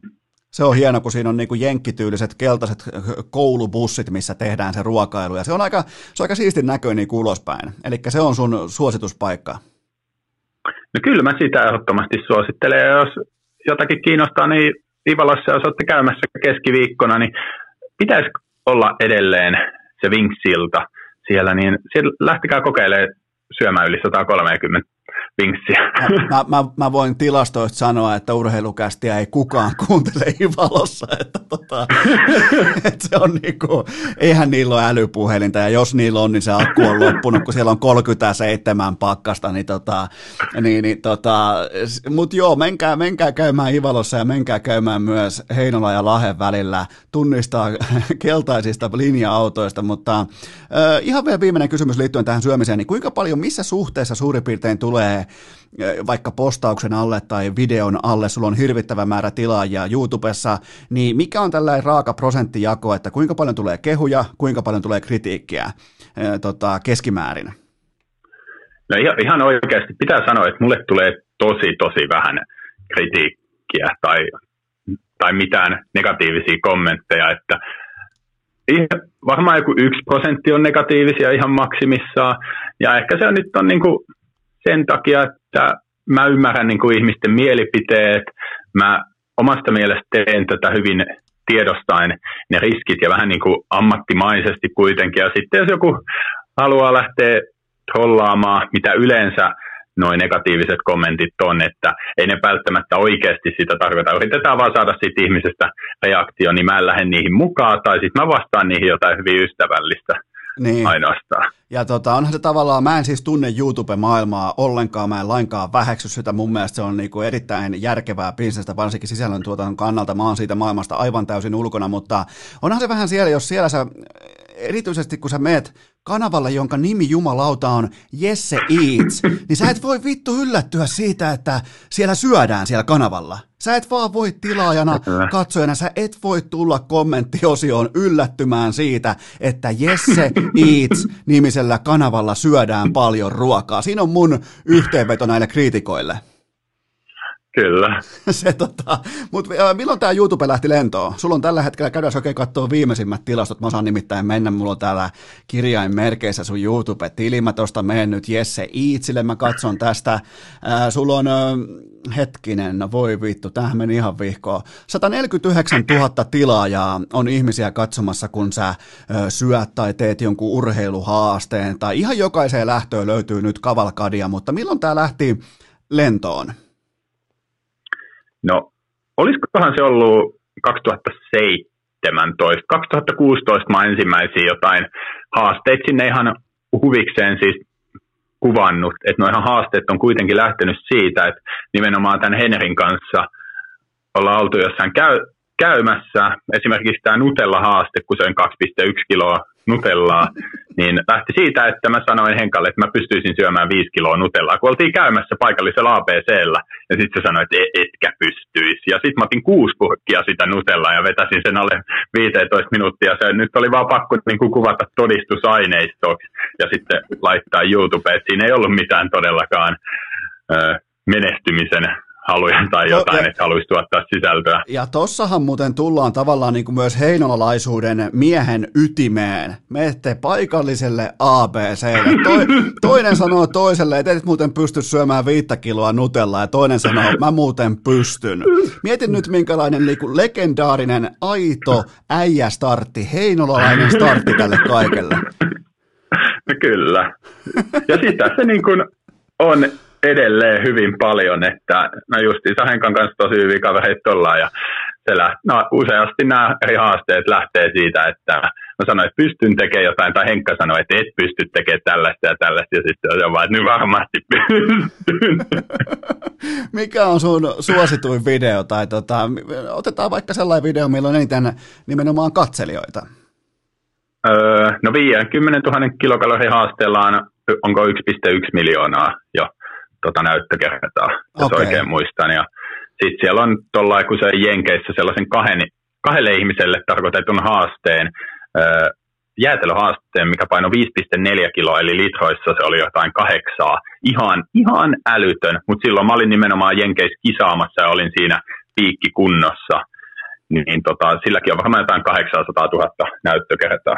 Tämä on kyllä, tämä mä just katon ja selaan sun niin kuin kanavaa ylhäältä alaspäin, niin täällä on hyviä nämä niin kuin lähtöruutu-ilmeet näissä kuvissa, kun sä oot poiminut jonkun, useimmiten, useimmiten näissä kuvissa ei enää ollakaan varsinaisesti hyvää mieltä tästä haasteesta, niin tota, mutta se kuuluu varmaan tuohon hommaan ja, ja tota, toi on kyllä, toi on kyllä täytyy, täytyy hattuun nostaa niin kuin sille. Mietipä, mistä kaikesta voi, ylipäätään ei kokki hauskaa, että painavien asioiden nostaminen ja helvetin moisten ruokakasojen syöminen johtaa fanaattisiin kaverikuviin. Mietipä sitä niin kuin jatkumoa. Kyllä. Eikö, eikö se ole erikoinen? on se kyllä edelleen hyvin erikoista, just ihmiset tulee pyytää yhteiskuvia tai jotain nimmaria tai jotain vastaavaa. Mä oon sillä, että mitä, mitä ihmettä. se on kyllä, se maailma on hyvin, hyvin erikoinen, mutta tota, ja onko nimenomaan, kun mä nyt katson tätä, niin tämä on pitkälti kanavan nimensä mukaista, eli Jesse Eats, mutta täällä on myös muun muassa vaikka Jessica ää, tota, Kähärän kanssa on korkeushyppyä, täällä on muitakin no. lajeja, niin tota, mutta kuitenkin ilmeisesti ihan putipuhtaasti pääosin syöntiä. Joo, sit mä nykyisin, tai jaoin tosiaan tässä alkuvuodesta, tein silleen, että rupesin tuottaa sinne Jesse It-kanavalle pelkästään ne syömisjutut ja sitten Jesse Pynnönen kanavalle taas olla kaikkea urheilusekoilua ja niin kuin, mitä tahansa mä oikeastaan haluan tehdä syömisen ulkopuolella. Ja sitten sit, nyt tuli tollainen, että mä lähdin testaamaan eri yleisurheilulajeja tälleen niin kuin 150-kilosena vahvan miehenä. Ja e, siinä on se itsensä haastaminen ja toki siinä saa nostettua hyvin esille sitä, minkälaisia oikean elämän supersankareita nämä jotkut urheilijat on ja miten niin kuin älyttömiä niiden ne suoritukset on, vaikka joku kahden metrin korkeushyppy tai 18 tai 20 metrin kuula ja vastaavat. Mä, kä- mä, kä- tulee... mä, kävin, mä kävin katsomassa sun korkeushyppyhaasteen ja, ja tota... kyllä mä, kyllä mä tota povaan olympiakultaa viimeistään tuohon niin kahdeksan vuoden sisään. Se, se on niin kuin ihan selvä. Kyllä, että siinä saa hyvin, sen hyvin sen kontrastin nimenomaan esille sitten ja haluankin niin nostaa nimenomaan just yleisurheilijoita ja kaikki urheilijoita esille, koska mä, en, mä niin haluaisin, että heillä olisi paljon enemmän seuraavia kuin esimerkiksi mulla. Toihan nyt on ihan, niin kuin itsekin on sitä mieltä, että hölmää hommaa toi syöminen, että menkää nyt urheilua seuraamaan. Mutta mut hei, sitähän tehdään, missä ollaan hyviä. Jotkut tekee podcastia, jotkut, te, jotkut syö paljon, nostaa paljon, tekee YouTube-kontenttia, jotkut on lääkäreitä, jotkut on lakimiehet. Totta kai ne on vähän eri arvoisia ne tehtävät, mutta kyllähän siis jokaiselle on oma tehtävänsä. Kyllä. Oletko muuten harkinnut sitä, että täällä on jo aika monessa videossa, täällä on englanninkieliset tekstitykset mukana ilmeisesti, koska tuossa lukee kylttitekstitykset, niin, niin oletko harkinnut jossain vaiheessa jopa mennä globaaliksi? No en oikeastaan. Että tota, tässä on just se, mistä ehkä tuossa alkuun vähän puhuttiinkin ihan vaan kahdestaan, niin se, että se tehdään Jenkeissä tosi hyvin. Mä olin ensimmäinen, joka sitä rupesi Suomeen tekemään ja mä oon niin kuin globaalistikin tosi iso syömiskanava, mutta sitten taas Jenkeissä löytyy tosi hyviä sisällöntuottajia, tosi hyviä syöjiä, jolla on joku 10-50 000 seuraajaa ainoastaan. Sitten siellä on niin kuin pari isompaa, vaikka esimerkiksi Matt Stone, se on ensimmäisiä, jotka on ruvennut tuottaa syömissisältöä englanniksi. Niin tota, hänellähän on joku 11 miljoonaa vai mitä hänellä on tilaajia, mutta ei hän välttämättä ole se paras syöjä nykyisin tai paras niin kuin sisällöntuottaja, mutta se on ruvennut tekemään ensimmäisenä sitä ja se on, mikä merkkaa melkeinpä eniten niin kuin sosiaalisessa mediassa. Niin, ja tot... Et ei mulla olisi saumoja pärjätä enää siellä globaalisti todellisuudessa, vaikka monet ihmiset sitä sanoivat, että miksi se kokeilee englanniksi. Niin, ja tuossahan tullaan myös siihen, että jos on on nimenomaan niin kuin löytänyt sen oman mukavuusalueen, joka on sekä fiksu että tehokas, että tietää mikä on kohdeyleisö, ketä on katsomassa, tietää, mm. että se mm. yleisö on siellä, ei tarvitse rakentaa yleisöpohjaa uudestaan, niin ei silloin välttämättä kannata lähteä haaveilemaan niistä niin kuin valtameren isoista kaloista, jos joka päivä saa vaikka pikkuahvenen omasta järvestä, niin kuin ymmärrät varmaan mitä tarkoitan, että, niin kuin, että tietää Kyllä. mitä tekee. Tämä on siis aika harvinainen, ja tällaisia ammattilaisia kilpasyöjiä Suomeen, niin ei niitä ihan hirveän montaa mahdu, niin siinä tavallaan on olla, niin kuin ihan komeeta olla varmaan sen pyramidin kärjessä. Joo, ei, ei sitä tota, mä oon hyvin hyvin tyytyväinen mun nykyiseen tilanteeseen ja kaikki niin kuin, vaikka edelleen teen tosiaan näitä fysioterapeutin töitä, ei mitään järkeä siinä mielessä olisi enää niitä tehdä. Että toi niin kuin, oma yritys kasvaa jatkuvasti tosi hyvin, vaikka välttämättä se niin kuin tilaajamäärä ei esimerkiksi enää kasvaiskaan valtavasti, kun Suomessa tulee se tietty huippu vasta, että sanotaanko just siinä sadan tuhannen jälkeen, niin sitten se on aika hidasta se kasvu loppujen siis, lopuksi tai sadan Siis niin. se, sen verran voin opastaa kaikkia YouTube-ihmisiä ja kaikkia sisällön tuottajia, että sillä ei ole mitään väliä, että kuinka moni sua tilaa, vaan sillä on väliä, että kuka tilaa. Se, on, se pätee Kyllä. kaikkeen. Jos aikoo siis business edellä ajatella ää, vaikka YouTubettamista, podcastaamista, IG-toimintaa, sometoimintaa, niin se kysymys on kuka eikä kuinka monta. Se on ihan kaiken A ja O. Jep, ja siis sitä kautta se isoin kasvu on esimerkiksi itsellä tullut tuohon yrityspuolelle tänä vuonna myös, että ei siellä niin tilaajamäärät mitenkään ihan valtavasti kasva kuitenkaan. Mietipä, kun sä olisit joskus aikoinaan laittanut jossain Lapin, olit, olit sä ammattikorkeakoulussa tai missä tahansa nyt olitkaan, ja siellä, siellä kysy sitten paikallinen opettaja, että mitä sä haaveilet seuraavan viiden vuoden päästä, niin mietitkö, kun olisit lämännyt siihen sun listaasi, että no ajattelin olla helvetin suosittu YouTube, joka syö tosi paljon asioita ja, ja, ja tienaa sen kautta elantonsa, niin kyllä se opo olisi voinut varmaan ottaa, tiedätkö, vähän niin kuin sinne sivuhuoneeseen ja sanoa, että hei, Jesse, nyt sitten ihan oikeasti. niin tota, on tämä maailma on, tänne maailmaan mahtuu monennäköisiä erilaisia urheilutähtiä 2020. Kyllä. Tota, ei, ei, mulle ei ole siis tämän kummosempia. Mun, mun mielestä tämä oli hauskaa. Tämä oli mielenkiintoista, koska se, mikä tästä teki erityisesti, täytyy vielä todeta tähän loppuun, että mielenkiintoista teki se, että mä, mä pitkälti tiedän NHL-pelaajien niinku taustat ja niiden sen tarinan ja niiden tämmöisen. Mä tiedän äh, tällaisten perinteisten urheilulajien aika paljon niistä ihmisistä, jotka tulee vieraiksi etukäteen. Mutta tämä kaikki, mitä tuli nyt narulle, tämä kaikki oli mulle uutta.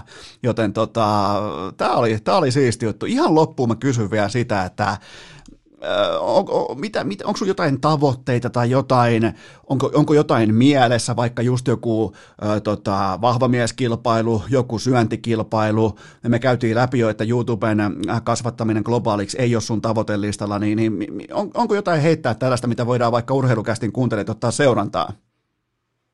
No kyllä se on ehdottomasti, että Suomen vahvin miestittelin voittaminen 2022 ja sitten tota, kyllä mä haluan päästä kisaamaan, vaikka siinä on se organisaatio-ongelma ja kaikki, niin tuonne Nate Hanssiin sitten Jenkkien itsenäisyyspäivänä. Ai jumalauta, silloin mä, mä lupaan olla messissä, mä lupaan olla liekittämässä, mä lupaan olla tukena siinä suuressa prosessissa, mä oon henkeä ja veren amerikkalaisen urheilun fani, niin tota, mä, mä lupaan, mä, mä, mä, mä voin jopa sponsoroida sun ne syömässä hot, hotdogit siihen Koska siinä pitää kuitenkin sitten lyödä laudalta just toi Kobayashi ja sitten siellä on se Stone ja ne kaikki, niin, niin, niin tota, lähdetään, lähdetään haastamaan. Vähän niin kuin aikoinaan Roki lähti Moskovaan haastamaan Ivan Drakoa, niin tämä on vaan niin kuin käänteisesti sama homma Jenkkeihin. Kyllä. Me, me tuodaan Ivan Drako sinne nyt sitten tota, Heinolan mustikkahaasta, mutta hei, Kiitoksia tästä Jesse Pynnönen. Nyt, nyt tiedetään mitä on voima, tiedetään mitä on syöminen ja tietää varsinkin miten nämä molemmat asiat hoidetaan sekä fiksusti että vastuullisesti. Se on myös tärkeää ymmärtää näissä, vaikka onkin ha, ha, niin kuin hauskoja asioita, mutta tärkeää on kuitenkin se, että niiden tiimoilta ollaan vastuullisia. Niin onko jotain ö, loppusanoja tai loppukatkelmaa urheilukästin kummikuuntelijoille, jotka on nyt kaikki, kaikki tota, selailee sun YouTube-kanavaa ja miettii, että mitä täällä tapahtuu, niin onko jotain, jotain terveisiä sun tulee tuleville faneille? No oikeastaan ihan kaikille ihmisille se vaan justiinsa, että oikeasti tehkää sitä, mitä itse haluatte, mutta tehkää se kuitenkin järkevästi ja vastuullisesti, kuten sanoit. Tähän on mun mielestä jotenkin tyylikästä ja kaunista lopettaa. Kiitoksia tästä vierailusta urheilukästissä Jesse Pynnönen. Kiitoksia. Urheilukääst! Jos niitä leukoja vetää, niin niitä leukoja myös saa! Kiitoksia vielä Jesselle loistavasta vierailusta. Jesse Pynnönen, ottakaa seurantaa YouTubesta, Instagramista, mistä tahansa. Siellä nimittäin rauta liikkuu, ruoka liikkuu. Mäkin nyt just tällä hetkellä yritän kupittaa tämä. Mä juon nyt mun isosta tota, Hofbraunhausin saksalaisesta oluttuopista. Mulla on tässä nyt vettä. Katsotaan miten menee.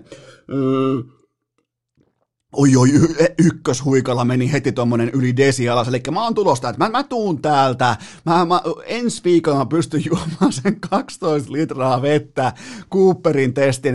Mä voisin melkein väittää, että mä juoksisin Cooperissa ennemmin 4000 metriä lyödään, lyödään nokkiin vielä. Mä, mä juoksisin Cooperissa ennemmin 5000, ei se, se, ei ole, se ei ole realisti, mä kuolisin varmaan siihenkin. Okei, mä kuolen näihin kumpiikin haastaisiin. Mä, joo, lopputulos on arkku mulle näissä hommissa, joten tota, unohdetaan toi Cooper-testin vertaus. Mutta tota, 12 minuuttia, 12 litraa vettä.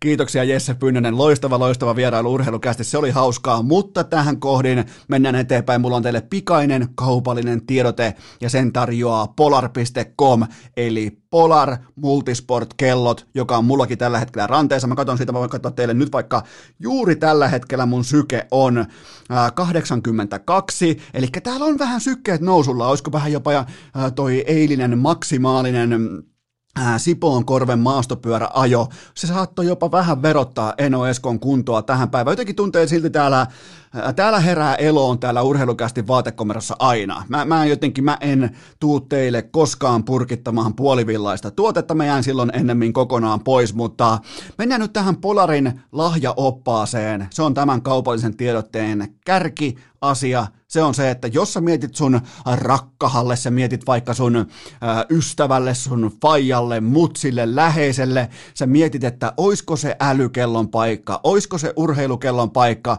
niin mun vasta vastaus on, että kyllä vain se on nimenomaan sen paikka, älkää edes harkitko mitään muuta kuin polaria, mä pystyn takaamaan, mä oon elävä esimerkki siitä, että tällä saa tuloksia aikaan. Espoon rantakymppi alle 45 ihan vaan yhtenä esimerkkinä siitä, että mihin hirmu käsittämättömiin äh, kerran elämässä tyyppisiin upset suorituksiin voi kyetä, kun on Polar ranteessa. Mulla on Vantake V2, totta kai eli lippu, laiva, tuote, mutta siellä on paljon muutakin. Käykää katsomassa mun Instagramissa tai menkää osoitteeseen polar.com. Siellä on tämä kyseinen lahjaopas, siellä on Polar United, siellä on Polar Grit X, josta on tullut paljon paljon kehuja, ja sitten on tämä Polar Vantake V2, joka on mulla tälläkin hetkellä ranteessa, joten jos mietitte älykelloja, menkää polar.com, te olette sen jälkeen paljon paljon viisaampia, jos haluatte juosta pitkin Cyber Mondayta ja pitkin Black Fridayta, niin be my guest, tehkää se vapaasti, mutta jos te haluatte laatua, parasta mahdollista laatua, se löytyy osoitteesta polar.com. Urheilukääst! Podcastien ikioma Santtu Jokinen! Rouhaistaanpa uudestaan tuolta tuottajakopen legendaarisesta kysymysrepusta jotakin muuta kuin jääkiekkoa pöytään. Lähdetään ensimmäisellä kysymyksellä liikkeelle. Mitä tuntemuksia Diego Armando Maradonan poisnukkuminen herätti?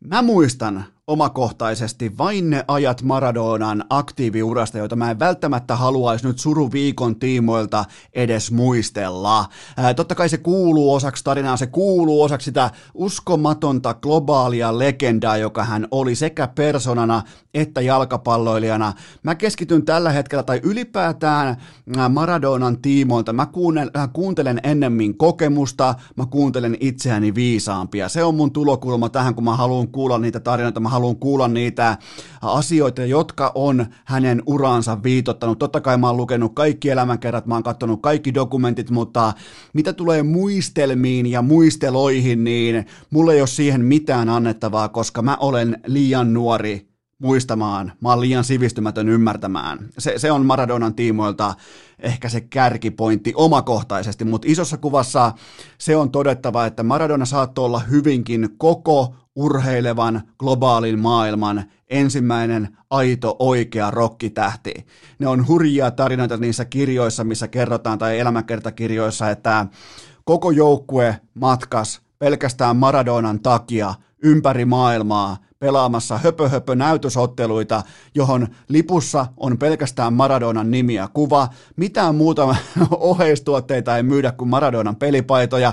Ketään muuta ei olemassa kuin, olemassakaan kuin Maradona. Koko muu joukkue matkustaa, on se sitten vaikka Barcelona tai Napoli tai jotain, niin tota, kaikki muut matkustaa hänen ehdoillaan ympäri maailmaa, niin tavallaan sellainen niin kuin, ää, pelaajan tai ihmisen jumaltuntemus itsestään, niin jos ei se tule tossa, niin se ei kyllä tule tasan yhtään missään muuallakaan, mutta jos mietitään sitä, että jos mä olisin vähän vanhempi tai että mä saisin valita sieltä jonkun asian, minkä mä haluaisin omakohtaisesti muistaa, että se ei olisi opittua, luettua, katsottua tietoa, vaan että mä olisin siinä ajassa elänyt, niin mä haluaisin muistaa nimenomaan sen saapumisen Napoliin, se, että tehdään käytännössä divarijoukkueesta tehdään yhden pelaajan hankinnalla, tehdään Serie A:n mestari, kun mennään kohti Scudettoa kaikki se, ja sitten kun se on tämä tota, Napolin mafia, kaikki tämä, niin mä olisin jotenkin sen ajan mä olisin halunnut elää, mutta tietenkään tota,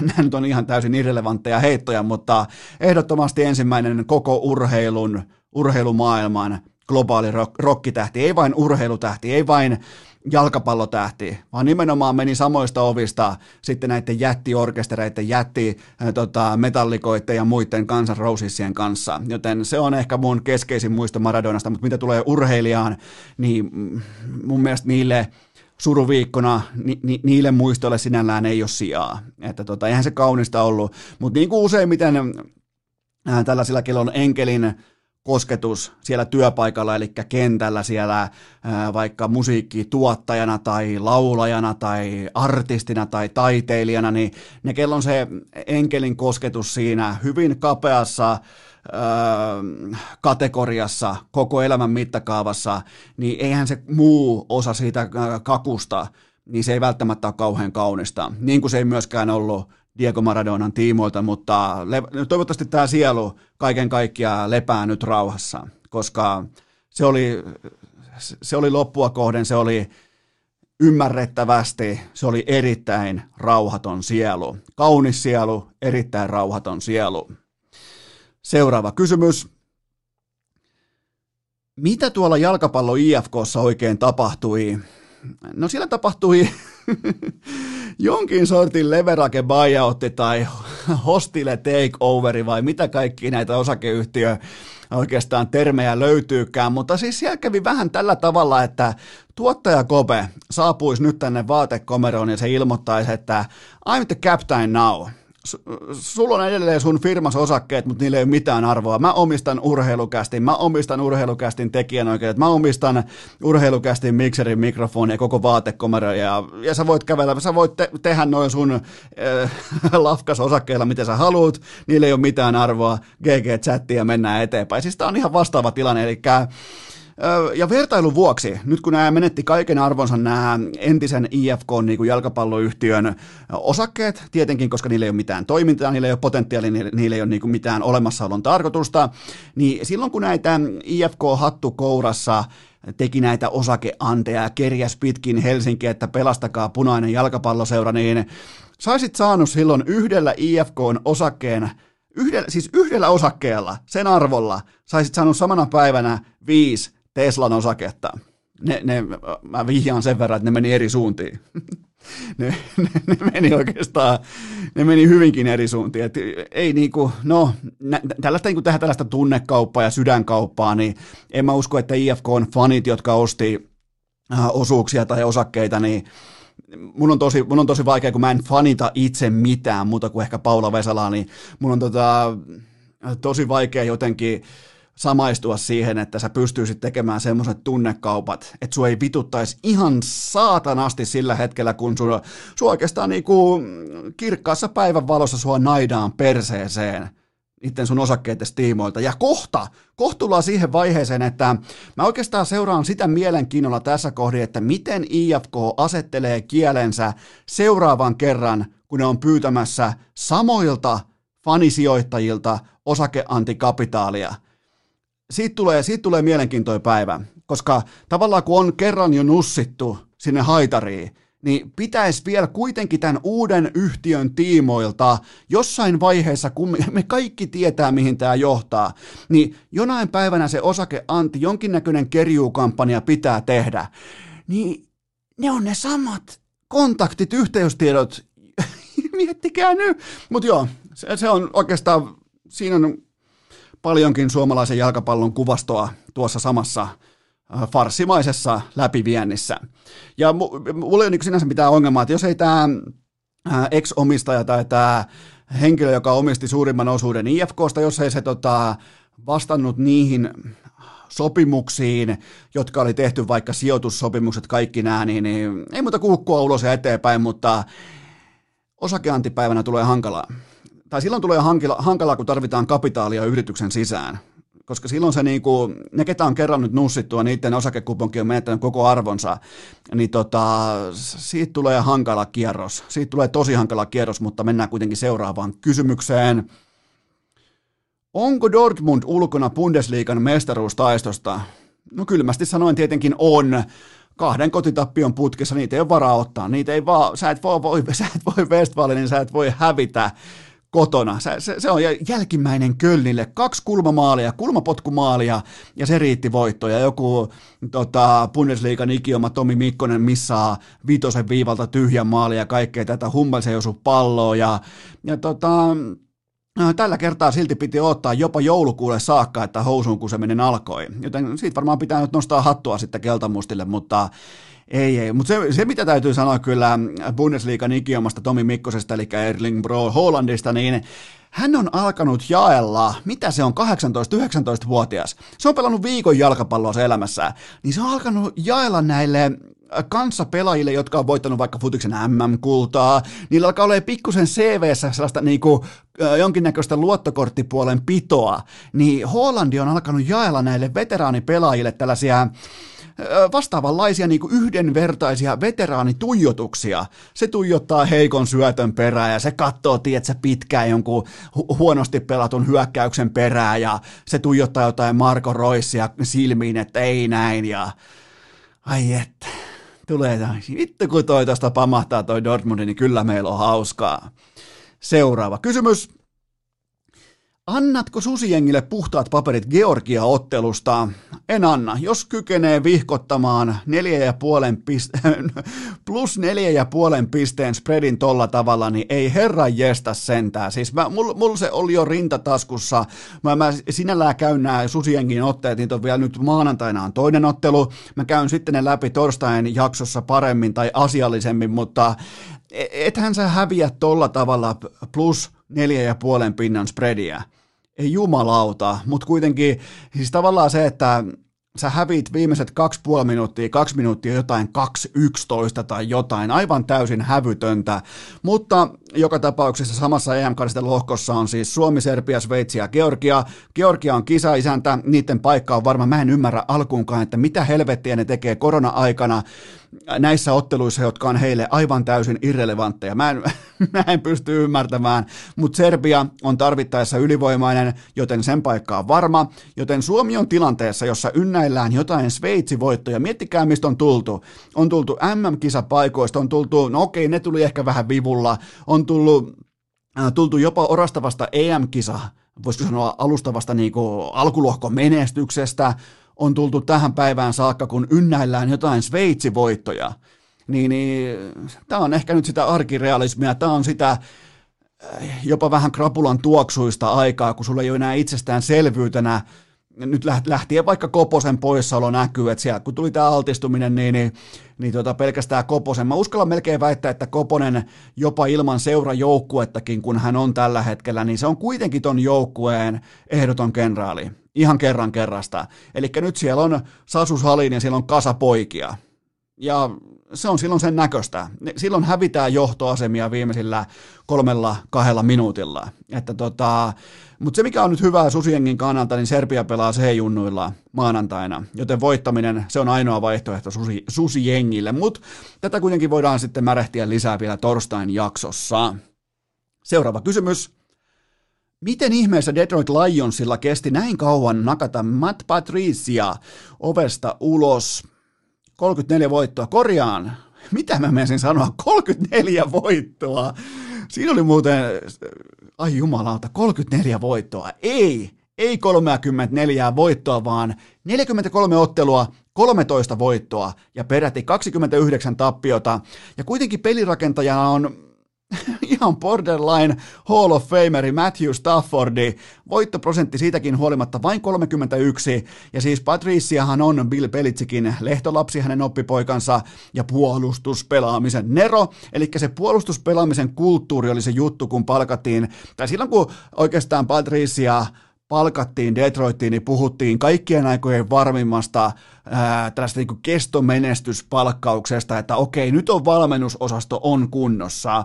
Ja tämä puolustuspelaamisen nero, se johti nyt Detroitin Viime kaudella se oli koko NFLn toiseksi heikoin puolustus, ja nyt just tällä hetkellä se on siellä 27, eli aivan hännillä.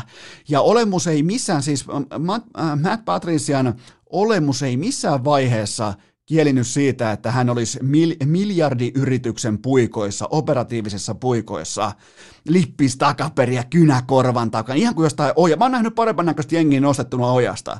Ihan oikeasti. Siis just tällainen fratboy-tyyppinen kulttuuri, lippis takaperi ja mäkin pidän lippis takaperin silloin tällöin. Mutta jos mä olisin NFL-joukkueen päävalmentaja, niin ei mulla ole lippalakki takaperin päässä.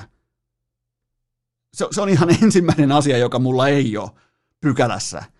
Mutta joo, silloin kun tuolta Belitsikin valmennuspuusta tuodaan näitä oppipoikia ja lehtolapsia, niin, niin nehän on ollut kaikki, onko siis kukaan pysynyt vielä uiden pinnalla ihan täysin, joten tota, tässä ei ole mitään harvinaista, että ne ei olekaan sitten isänsä veroisia nämä pojat.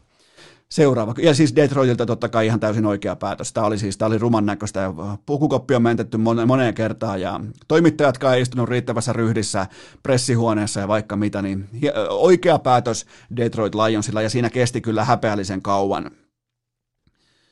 Se olisi pitänyt heittää nimittäin viime off-seasonilla. Miten mä palaan koko ajankin vitun Detroit Lionsiin? Miten, se, miten siinä on ollut Calvin Johnsonin lopettamisen jälkeen mitään? Mennään kauemmas. Miten siinä on ollut Barry Sandersin lopettamisen jälkeen mitään väliä yhtään kenellekään? Mietin nyt, mä puhun Detroit Lionsista. Mulla on sellainen Allen Iverson fiilistä, että we talk about practice. We talk about Detroit Lions. Okei, seuraava kysymys. Mitä merkintöjä Rukan maailmankap jätti hiihtokirjan pitoosi? No mä oon aidosti ja vilpittömästi pettynyt. Taso ei voi olla mun papereissa tämä. Miettikää mielettömät odotukset. Kotikenttä, sukupolvitalentti kyseessä. Mutta, mutta ja vielä kerran mutta, tämä ei yksinkertaisesti riitä. Mä ootin paljon paljon parempaa, nimittäin Santtu Silvennoisen on kaivettava isojen poikien kynä penaalistaan esiin. Mä en halua kuulla mitään koronaselityksiä, mä en halua kuulla mitään heikkoa valmistautumiskautta. Mä haluan nähdä priimaluokan Santtu Silvennoisen omissa kotikisoissaan, missä on bordelliraportit, missä on huoltokoppisota, onko korona kaatanut Suomen ykkösurheilutoimittajan Santtu Skandaali Silvennoisen? Se on kysymys. Mä oon todella, todella pettynyt. Mä joka aamu, iltalehti, urheiluosio, talviurheilu, mulla on ihan järkyttävän kovat odotukset, että kävelevä skandaali on lyönyt jotain niin tulikiven katkuista kasaan rukalta käsin, että mä hyvin just ja just pystyisin sen lukemaan. Sieltä tulee aivan täyttä vauvan paskaa siis. Santtu Silvennoisen, Santtu Silvennoin tällä hetkellä pettää suomalaisen talviurheilun. Siitä on kyse. Siinä pitäisi olla ihan kaiken mediafokus siinä, että missä on Santtu Silvennoin. Me me ollaan totuttu näkemään tulitusta, me ollaan totuttu näkemään priimatasoa, kultamitalitasoa, ja nyt sitten kuvainnollisesti hiihdellään pitkin jotain harrastelulatuja, kun on kirkkaat valot, kotikenttä, Ruka Kuusamo, Santtu Silvenoinen, voittamaton kombo, ja ei mihinkään, mä oon sokissa. Seuraava kysymys. Kumman viikset jatkoon ja miksi? Valtteri Bottas vai Eero Markkanen? Kova, tiukka valinta, tiukka valintaprosessi. Mä valitsen kuitenkin Markkasen, koska ne on sopivan tummat ja ne on peräti kulmikkaat, eli öö, Markkasen, itse asiassa Markkasen viikset näyttää vähän siltä, kun, jos te olette katsonut vaikka joskus tota, NBA tai NHL tällaista raaka feedi TV-lähetystä, missä näkyy myös läpi ne, että mitä tuolla isolla screenillä tulostaululla tehdään, niin tota, siellä on joskus sellaisia kampanjoita tai sellaisia hassutteluita, missä sellaisia paikallaan pysyviä viiksiä si- liikutellaan katsojalta toiselle. Niin Markkasen viikset näyttää vähän siltä, että hän olisi NBA-ottelussa katsomassa vaikka veljensä otteita ja hän joutuu tähän tota, viiksi kameraan ja ne viikset vaan pudotetaan hänen kasvoilleen. Joten siltä se näyttää. Siinä olisi muuten kova ilta, kun olisi Eero olisi katsomassa Laurin peliä, joutuisi viiksikameraan, sitten joutuisi vielä pusukameraan, sitten joutuisi vielä, joo, toi pitääkin muuten, olisikohan Lauri kuulolla nimittäin, toi on täysin fiksattavissa. Toi on täysin tehtävissä, mutta joo, mä valitsen näistä kahdesta erittäin uskottavasta viiksiharrastajasta, molemmilla vahva suoritus. Mä, mä, mä otan kuitenkin paalupaikalle, mä laitan Eero Markkasen, koska Valtteri Bottas on tottunut olemaan kakkosena. Seuraava kysymys. Tänään muuten kulkee. Onneksi loppuu jakso. Seuraava kysymys. ketkä suomalaiset julkikset haluaisit nähdä nyrkkeilykehässä? No kyllähän varmaan main eventti olisi Niko Rantaaho vastaan Stefu Termani Levillä, kehätyttönä Fitness Sofia, selostamossa Kalle Palander. Voittajalle luksusluokan matka Espanjan Marbellaan. Miettikää, siinä olisi muuten valmis paketti. Se, se on tossa. Rahoittajana Onni Sarmas. No niin, okei, nyt riittää. Tää, tää, tota, onneksi tämä jakso tuli loppuun. Tämä on, tää, Tämä ansaitsee lopetuksen nyt tähän hetkeen, tämä kyseinen jakso. Ja ihan oikeasti, joo, tehdään sellainen juttu, että torstaina enää ei ole kysymyksiä, enää ei ole mitään aiheita mielessä, niin, niin tuota, torstaina silloin jatketaan. Vedetään itse asiassa hieman torstaina sinivalkoista nuttua niskaan. Itsenäisyyspäivä, silloinhan on muuten itsenäisyyspäivä viikonloppu, niin vedetään vähän tällaista niin kuin eh, sinivalkoista nuttua niskaa. Ja mulla on teille jopa pohdinta, voitte pohtia. Voitte vaikka laittaa mulle inboxiin veikkauksia, jos haluatte. Mä en niin kuin lähde mitenkään kisuttelemaan tai että no arvatkääs, kuka tulee vieraaksi, vaan mä annan ainoa vihjeen ja se on se, että jos sun pitäisi miettiä yhtä sellaista urheilijaa, joka on oikeastaan ollut kerta toisensa jälkeen urallaan, jättänyt ne parhaat esitykset, parhaat suoritukset nimenomaan sinivalkoiseen nuttuun arvokisoissa, niin kuka se mahtaisi olla? Kuka olisi äh, urheilija, pelaaja, millä tahansa tittelillä voi mainita? Niin tota, mulle nimittäin tulee yksi tällainen erityisesti mieleen näiden vuosien takaa, mitä mä oon urheilua seurannut, ja mä toivoin todella jo kauan sitten, että hän tulisi joskus vieraaksi, ja niin hän myös nyt tulee ensi torstain urheilukästissä, joten nyt tehdään sellainen juttu, että torstai-iltapäivänä johonkin aikaan jatkuu. Ei